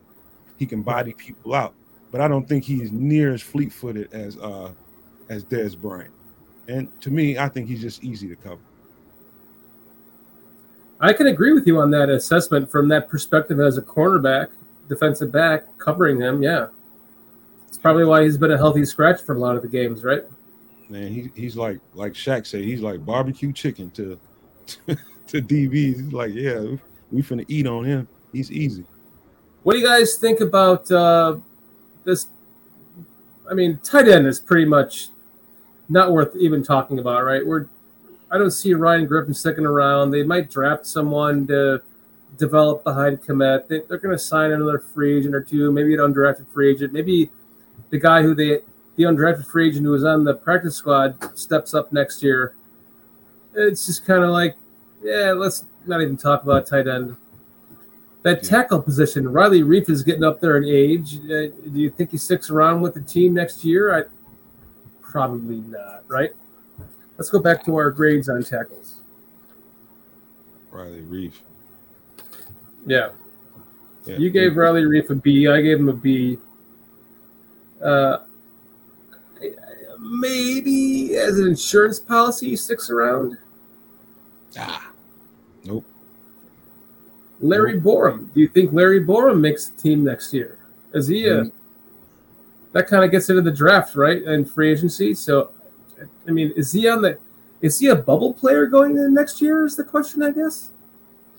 I think I think uh, Larry Borom has a has a little stand ground because we've seen him at different spots. I think it's worth, unless you can find another uh, swing tackle. I think that's what they project Larry Borom to be. He's not a starter, but he's a guy that can that can you can put in a game and get you out of a game. That's what a swing mm-hmm. tackle does. Somebody gets hurt. I, I need to know that you're capable at e- each end. Who is that trying to trying to bet me? Sophisticated thoughts. Nomad. Friendly bet. Harry outperforms Pringle for the rest of the season.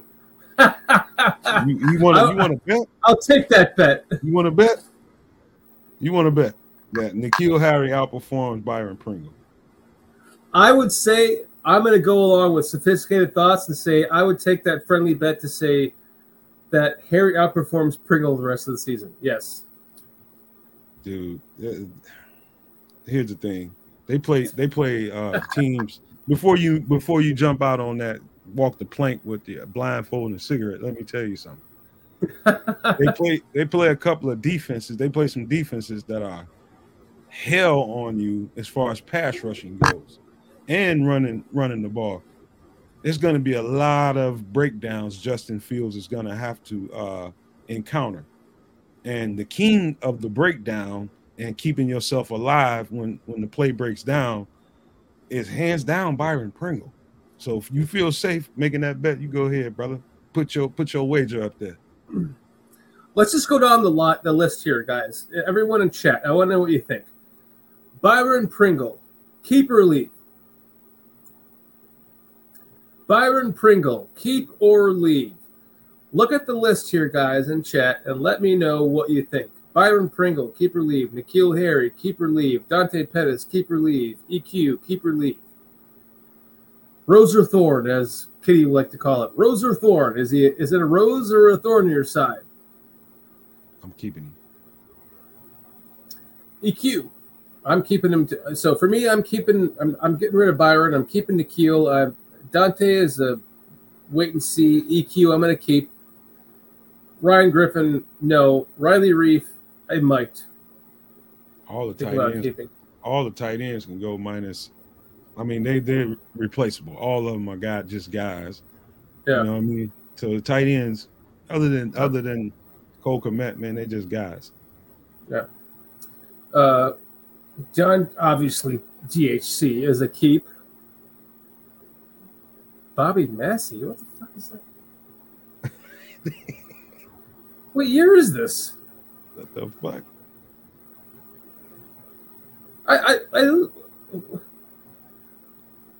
how is Bobby Massey on this list? There's no Bobby Massey on the fucking Bears. You got a, you got a hybrid roster. You got Am a, I wrong here? You got a twenty sixteen slash twenty twenty-two. It's got Nathan Peterman on the fucking list. This can't be wrong. Like a wolf dog or something. You can't count on anything on the fucking internet these days, right? Fake news. Uh, Nicholas Morrow. Nicholas Morrow. Uh, uh, I a, think he's someone you. He'll be a yeah. backup. Matthew Adams, goodbye. Probably. Joe Thomas. Probably gone. Probably gone. Dakota Dozier, goodbye, my friend. I don't know. I don't know, but no, he's gone. He's gone. Oh bullshit. Uh, the, the uh, uh, Patrick Scales. Now, come on, let's just he, go through that shit. Yeah, Patrick Scales is gonna stay. Javon White, we haven't seen all year. He's gone. Damn, he looked good though in preseason. Schofield, yeah. is, he, is is he gonna stick around? You know what, man? That you know, I'm gonna, I'm gonna tell you something about Michael Schofield. The whole city wanted to put his head on a pike when he played right guard. When he played right guard, he sucked bad. I mean, real bad. But when yeah. they put him over at left t- uh, at left guard, what did he do? The world changed, didn't it? That, that was he played his ass off over there. Oh. So, if, so if you if you're entertaining any of the any of the um, let Whitehair go and give some of these other guys a chance, maybe you give your Tyreek Carter a chance, but you back him up with a way cheaper Michael Schofield. Mm-hmm. I would agree. Keep keep Schofield. What about Dieter? Keep him, right? Dieter is the most probably. He's probably the most intriguing guy on the team for as far as probably. the fan base goes. Yeah, I'm intrigued by him. Um, but it goes back to what I was saying earlier in the show. It's more to playing center than blocking people and doing right. that kind of shit. It's very cerebral. Line calls, right? Yes, all you have, that shit. You have to, you have to understand it. And know how to adjust to what the fuck is happening in front of you. Maybe he hasn't reached that plateau yet. And not saying that he can't be a player some someday and somewhere, but right now, according to what they've been seeing, maybe he's not there yet. It's the quarterback of the offensive line. That's, you got to so, know what the fuck's going on and be able to adjust to it and make the right, right. call. Right. If if you're not if you're not a good quarterback of the offensive line, you're not going to be a good quarterback of the offensive line. And we think that he has what it takes to be that, just needs to get some time learning that because he's so green to it. Right. So definitely keep him. Khari Blasingame, what do you think about him? If we're going to move forward in the West Coast offense, which is what we ran the first four games of the season, and it's not currently what we're running out of most of the time. It's mostly the R P O system that, that runs out of Baltimore. If we're going to use the West Coast system a certain percentage of the time, he is he is necessary unless you see another fullback somewhere that can give you more than Khari Blasingame. We need a fullback. Mm-hmm. So is that something that might be an upgrade for you moving forward? I don't – I don't – I mean, I haven't seen enough of him. I – Khari Blasingame is fine to me thus far. So keep. Keep him. Khari Blasingame Khari, Khari Blasingame is a keep for me. I'm sure he is for you. Yeah. Trevon Wesco, I think you it's a keep for you. Oh, yeah. Yeah. Oh, yeah. Out of all this, uh, the uh, backup tight ends, he's the one because of what he can do in the um, blocking game. Mm-hmm. Yeah, he has shown – a lot in the limited time he's been on the team since they picked him up. They value that on this team. I think Mike Pinnell and Armon Watts, I think we can both agree are a keep, right? Yeah, yeah, absolutely. Yeah. Angelo Blackson. Not, no, wait a minute. Maybe not Mike Pinnell. Mike Pinnell, is, he's probably going to get replaced by yeah. uh, somebody like a, a Alvin Tomlinson or somebody like that. He's he's not going to be here. But Armon he Watts. might he might be a camp body at the very least, right? I doubt it. No? Okay. Mm-mm. I think he might be. Armon Watts, I think, is going to stick around. What do you think about Armon Watts? Definitely. I think he's a rotational guy. I think mm-hmm. he's going to play in this in this defense in some shape or form. Maybe not where he's at right now. I think he'll be a more productive player once they get better players. I agree. I one hundred percent agree. I think if you could stick a – if you, if you could put a Jalen Carter next to him, I think it would make him explosive because of the opportunities he would get from the double teams and stuff from the other side. Or Not a Hall of Famer or, or a – yeah, but just explosive. He, he could be a really good explosive, like, rot- rotational player that we could be very helpful for us. Sorry to interrupt you. Go ahead. I was saying maybe a DeForest Buckner. You know, he, he, he'll transcend. I know everybody's going to be like, well, he's under contract in Indianapolis. Indianapolis is on his way to the shitter. So we'll see what happens there. That's true. I mean, they are um, – for, for everything that Chris Ballard has done in Indian, Indianapolis, yes, fuck – I mean, it's not his fault. No, it ain't. Andrew Luck retired on him, but – the, the, the quarterback situation has been atrocious there. I'm actually kind of sad to see that uh, Reich lost his job as the head coach of that team because of the circumstances that he's been given. Because I think he was a good head coach. I I, I really can't believe that they fired him mid-season like that. That's kind of a joke to me.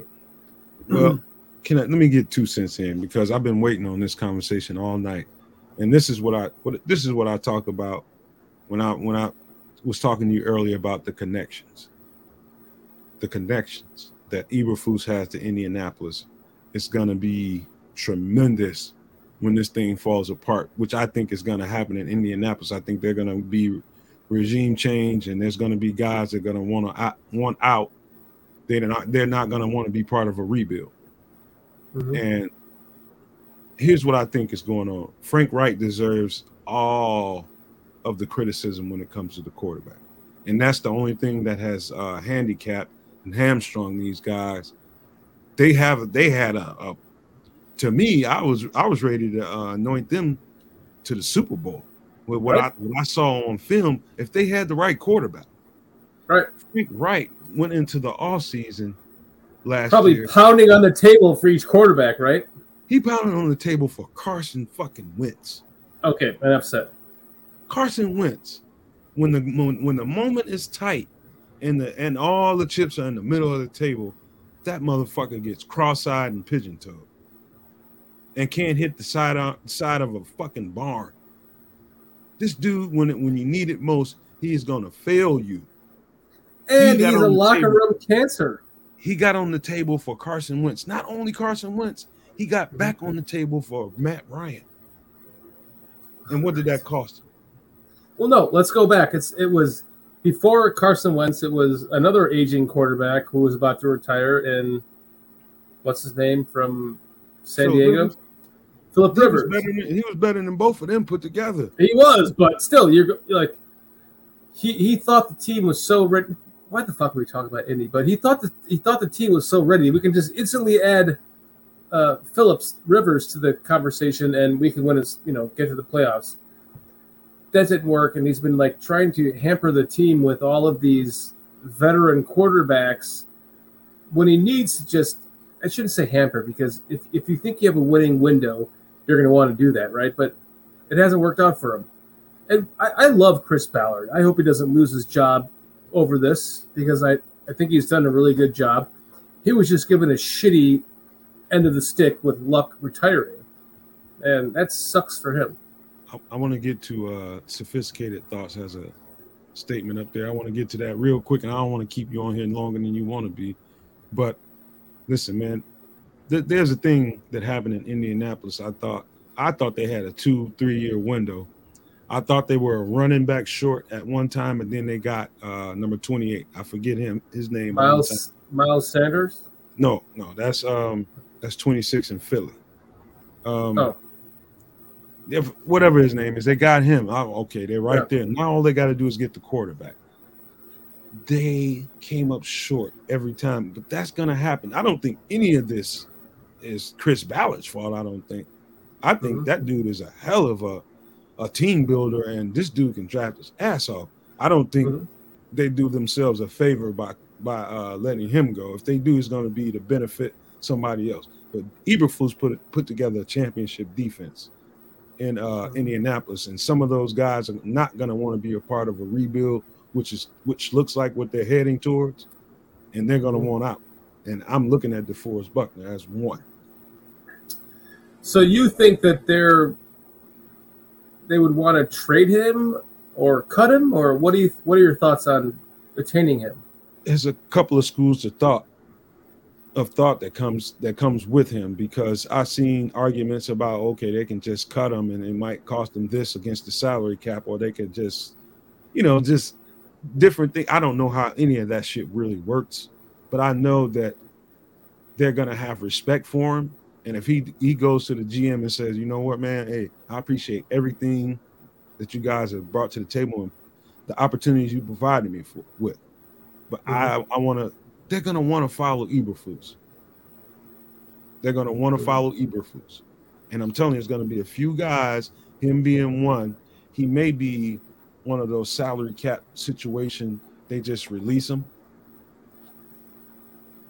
He might he might be one of those guys.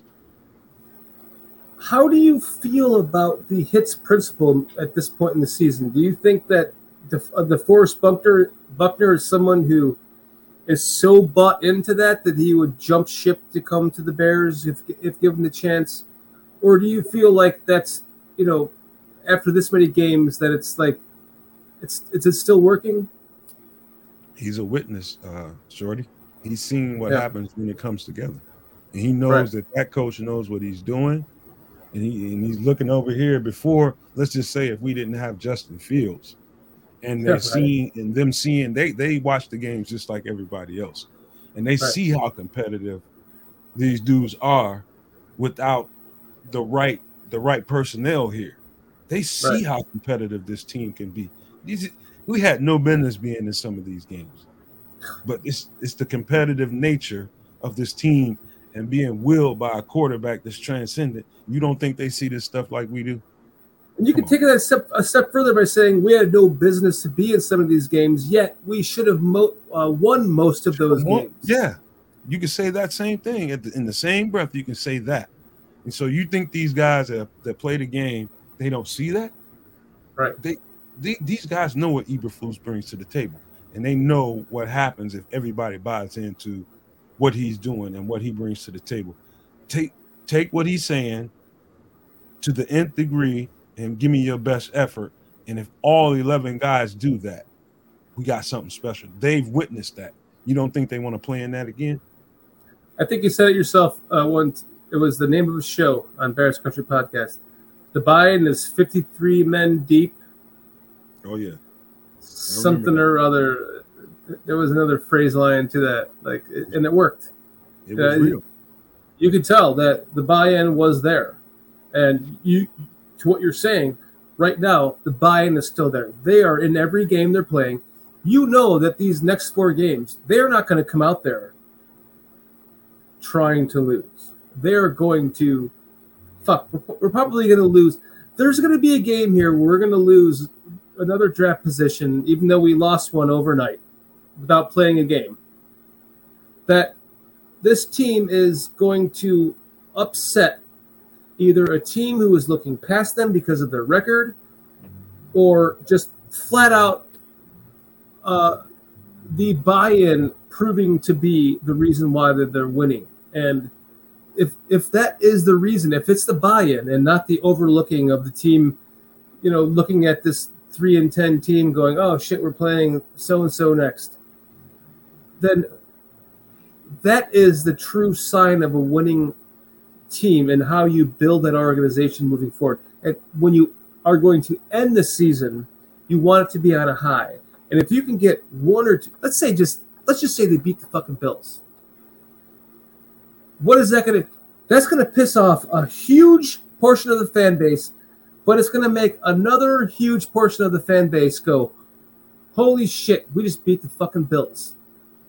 And that's going to do the same thing for the team. And moving forward, everyone's going to, and, and that side of the man, of the mind frame, such as the team and those fans who think that way, are going to be, that's going to move the team forward to the next season going, look, we just beat the Bills when they were trying to make, they were going into the playoffs as one of the hottest teams, one of the best teams. Or, I mean, shit, if they could even beat the Bills and the Eagles, or if they can just sneak out a win against the Lions just to shut Don Burr up, that'd be fine. But well, no matter what it is, if they get one more win out of this season, it's going to be something positive. Hold on, Shorty. Let me help you out here because I want to challenge any and, and anybody in this chat, including you, Shorty. Anybody, if anybody can literally tell me, with all these losses, all these losses, give me one game in one situation where you have literally seen these guys flinch. Give me one game. Give me one game where you've seen I give. Nope. Exactly. I can't. Exactly. That's called buy-in. There's only two games that I can think of that, that they weren't pragmatically in it from a certain point. Like that would be the the first Packers game, and that would be the, the Jets game. Every other game that they lost, they should have or could have easily won, if not for a couple of bad calls or, you know, just it's it's an N F L season. That's how it goes for every other fucking team too. It's not just our team. So you're right. I mean, it, they were in every single game, and, and the, the the Jets game. I mean, I B think minor, it's just uh, B minor yeah. says Dallas. I I would beg to differ. I think they took a I think they took a big shot to the chin, open-handed right hand to the chin, and hit him back harder. Then they just came back like, what was it, twenty-eight something? They came back. They just took a big shot to the they chin. They scored like twenty-eight points in like that would quarters. be that would be the game I would circle as my example that they don't flinch. Exactly. That would be the game. And if you look at the, the you know, the games before, like the Packers game that they lost with the goal line stance, the, the fucking Commanders game. In fact, there was one thing I wanted to talk about, which was the highest, like the best, the best game or the worst game or the highest point, the worst point. And for me, I'm going to say that it's a toss between the Commanders game and the Dolphins game. When uh, Chase Claypool had the no call on the P I at the end of the game, it was clearly a P I, and they were driving down, and they were, they were being a fan in the stadium. You could feel the momentum there, and you knew that if you, they were just going, they were clicking, clicking, clicking, and like we're gonna, we're gonna win this game. I was sitting there right with, right there with Eldo to my right, and we're gonna win this fucking game. And the P I no call, we lose it. Bullshit. The Commanders game, the fucking defensive line, or on the, uh, they were in the on the goal line. The offense was on the goal line, what, three times in that game and could not score. The Packers game, the first Packers game, they were on the line and they could not score. Even though he technically Justin Fields did score on the the quarterback sneak. These are, I mean, right there. There's three wins. We're six and. Whatever the fuck we'd be. I have terrible math. But add three more wins to that. It'd be six and seven, right? Yeah. Let me let me frame this up the right way, because I don't think people fully understand what they're seeing right now. I don't think they I don't think they fully appreciate what is being put forward, what is being put on the table right now. We're talking about a team full of C players. Right. You have a few you have a few guys that are that are potentially blue chip guys on this team, but the rest Let's, of these guys in totality is they are a C level roster, and they're taking, they're going toe to toe with dogs, man, dogs. I'm talking take, about big old giant pit bulls and and freaking massives. On this yeah. list is a bunch of one year players. Man, these dudes. That tells you everything you need to know about what they are establishing as a foundation. These dudes are going to be crazy good. When you mm-hmm. put talent in replace with a lot of these dudes you are scrolling down on the screen will not be there, and they're going to replace them with quality caliber football players that can get you over the hump. When they put that, you add talent to what they are establishing as a culture, dude, and you have a quarterback that don't want to let you flinch. Mm-hmm. He's not going to let you flinch. Dude, you, we, in, we in store for something fucking special. And I'm telling you that out of my soul, everybody in this chat. You I, don't understand quite what they have put together. These dudes I, uh, are going to be special when they get talent. one hundred percent agree with you. Uh, not uh, no man. Let's let's let's finish off this def, uh, our our free agents that the Bears are coming up to in, in twenty. The actual team we have. Uh, we were last talking about Angelo Blackson, so we have Taco Charleston down to Sam Mustipher, and then we let's let's kill this show. We can continue talking about this on a different show, uh, with getting us into the um, the draft picks and stuff that in our in our draft position, because it has changed, and we can talk about that before we end the show. But we're going on three hours now, so I know Kitty is sitting over there in a different room going, shut the fuck up right now and get off the All right. fucking air. So All right, let's put a let's bow do this really quick. So let's just talk about really quick. Taco Charlton is a guy that I didn't – I was very happily excited to see that they signed uh, somewhere along in this season. And um, he's he's played fairly well when he's been in the game. Um, is that a guy that you keep or, or retain or, or keep or leave? That's a guy you at least bring back and let him get in camp and let him um, compete with. You don't let him go in free agency. You, you try to keep him around so he get a fair shot in camp. I, w- mm-hmm. I would keep him around just to see what happens when he got more talent around him. Mm-hmm. I would agree, one hundred percent. I was very excited to see when they got him, so I think you know you got to give him another rotation in the in the system to see what he has. Dane Cruikshank's kind of been uh, disappointing, huh? I wouldn't say disappointing. I would say uh, unlucky more than anything this year because he hasn't been able to get over the injury bug, which will in turn probably cost him a roster spot. And you know, he, he's got the talent. He just can't stay on the field. He, he's he's not a he's a good football player, especially at safety. And he's he he's, hey, he has a lot to bring to the table. But if he's going to be injured that much, why would you um, not bring somebody else and give somebody else a chance? I don't. I think his injuries are going to cost him a chance to compete for a spot. I one hundred percent agree. I think the addition of um, Hicks from in the draft, I, I think that's going to. He's not a cornerback, by the way. He's a safety. I, I think that he's gone. Justin Lane, he's gone. Josh Blackwell, though. That makes me put my pen in my mouth. Hmm. If he if he's done anything, he has warranted an opportunity to be able to come back to this team and compete in camp. If he's done nothing, he has he has earned an opportunity to come play in camp and get a job. I am going to damn well agree with you on that. This is going to bring us to the final fucking anomaly to the entire last couple of seasons that everyone wants to bitch about, Nomad. Sam Mustipher is going to be a free agent after this season. Guys, I want to know what you think in chat. Send your comments in. Do we keep Sam Mustipher? Come on. Nomad? Man, listen. Sam Mustipher, year three, is much better than Sam Mustipher year one and year two. So what do you see? You see the, tra- the trajectory going which way, up or down? That's right. Up. Up. So that guy's just constantly getting better, and you listen to him talk, and I was so glad to listen to him on, on his presser today. And, you know, everybody was like, I seen somebody say, as soon as Sam must have forgotten the uh, presser, I turned it off. Listen, you did yourself a disservice, man.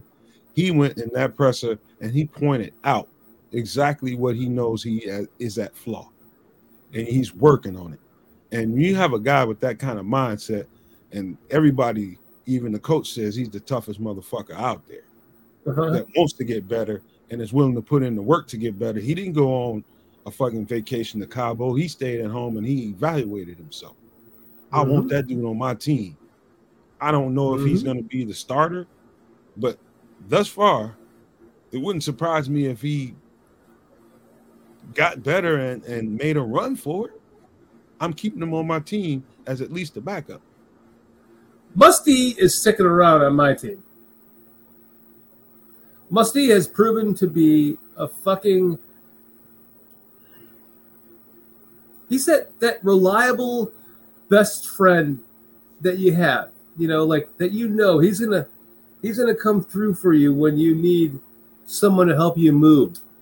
You know, that the guy that if you don't know how to change your tire, call up Musty. He's gonna help you with that. You know, he's he's the all reliable guy on this fucking team who is has done and by the way. Nothing to prove that he is nothing but a leader on this team. And I know there's been a lot of shit talk on Musty, and it's been rightfully warranted. But that doesn't mean that you can't grow and learn within your profession, just like anyone does. You might be terrible at your job the first three years that you do it, but by year three or four, because it's it's a difficult job, you finally get it.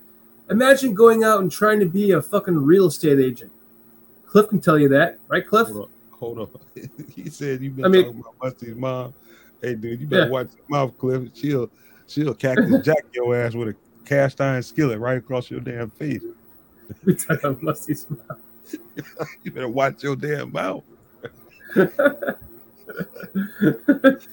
get. Uh, wait, wait, was it Musty's mom or Larry Borum's mom, or who was whose whose mom was it? Uh, no, I think it was Larry Borum's mother. She was going off, man. Yeah, yeah, yeah. yeah watch your Hilarious, mouth. Man.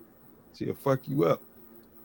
Uh, but I think, like, literally, I think the time has come to stop shitting on Musty. I mean, the guy has proven from from undrafted free agent to this point that he warrants, like, nobody's shitting on him anymore. He might have a, a bad game or a bad play, but everyone has a bad day and a bad moment. And if if if, if, if you can do your job fucking perfectly one hundred percent of the time, I'd like you to give Elon Musk a call because he could probably use you. You know, so Musty has uh, exceeded expectations this year. He's just he's done nothing but climb the rope since he started with the team under the fucking Matt Nagy era. I'm not even going to get into that. That's I have zero thought. Yeah, so he went from that to this. Give him a fucking break, guys. he'll he'll end up on somebody else's team and grow into a Pro Bowler. That's what'll happen. Exactly. Don't don't. So I say re-sign Musty. I think you agree, right, Nomad? Definitely. Well, dude, it's get we're going on three plus hours. I don't have any much more in me than this. We had more planned. We wanted to talk about moving forward from here. Who would we sign based on these numbers from our A and A through F grades? Who would we be looking into in, into free agency? And um, just to kind of give you some examples of that, um, there. Uh, Sorry, thank you, Kitty. Uh, I have some more. So I wanted to talk about the actual free agents that are coming up and what free agents that we can look into that might be able to replace some of these grades that I have made and I know Nomad has made and I'm sure you have made too. Keep track of those because Thursday night on Bears Country Podcast, we're going to have Last Call at Hallis Hall. And if you'd like to know, join me, Nomad, we can finish this up, go through the players that are coming up in free agency, as well as the players that are coming up in draft, and how it pertains to our current draft position, which at this moment sits at three, even though we haven't even played a fucking game. That doesn't make sense to me, but yeah, man, I'm just an idiot. So we can kind of talk about all of that as well. Um, no, Matt. I'll tell you, I'll tell you what. If the, you, you want to do that on Last Call, let let Cliff and those guys get their shine on. I'll be, I'll wait in the wings and let them let them do that thing. And if you want some additional commentary about it, just just let me know. That sounds good to me, my friend. No, Matt. I really appreciate you coming on tonight with me on the Borom Network, Bears Country Podcast. I mean, it's long due. So thank you so much for joining me tonight. It's been a great conversation with you. I think the chat loved it too. We had a an excellent conversation about this team at our bye week position, and um, just want to thank you so much. Man, as more, I'm more than happy to be on here, man. I appreciate what we do together, man. I know it's it's not quite. It's it's what we do is I, I think it's special, man, because it isn't it doesn't really require thought. It just right. requires a little patience and a little understanding and a little bit of let's just not step on each other and let's let's be a duo. You know, I think it's I think it works well. I think it's special. I think it's special too, man. And I want to thank you again. Uh, seriously, everybody in chat tonight, you've been amazing. Thank you all so much for joining us on the Borom Network Bears Country Podcast. Don't forget, we do have another channel on Bears Country Podcast as well. I put out videos, uh, every play of Justin Fields, every play of the running backs. I have all twenty-two videos coming out. They're a lot of work, so I plan on getting them all out for the entire season, so look forward to those. And uh, make sure you like and subscribe to the Borom Network and to Bears Country Podcast as well. We all love you and appreciate you so much. Without you, we would not exist. Nomad, you ready for the one, two, three Bears breakdown? Do it up. It's, it's been a while, baby. Ready? One, two, three. Bears! Bears.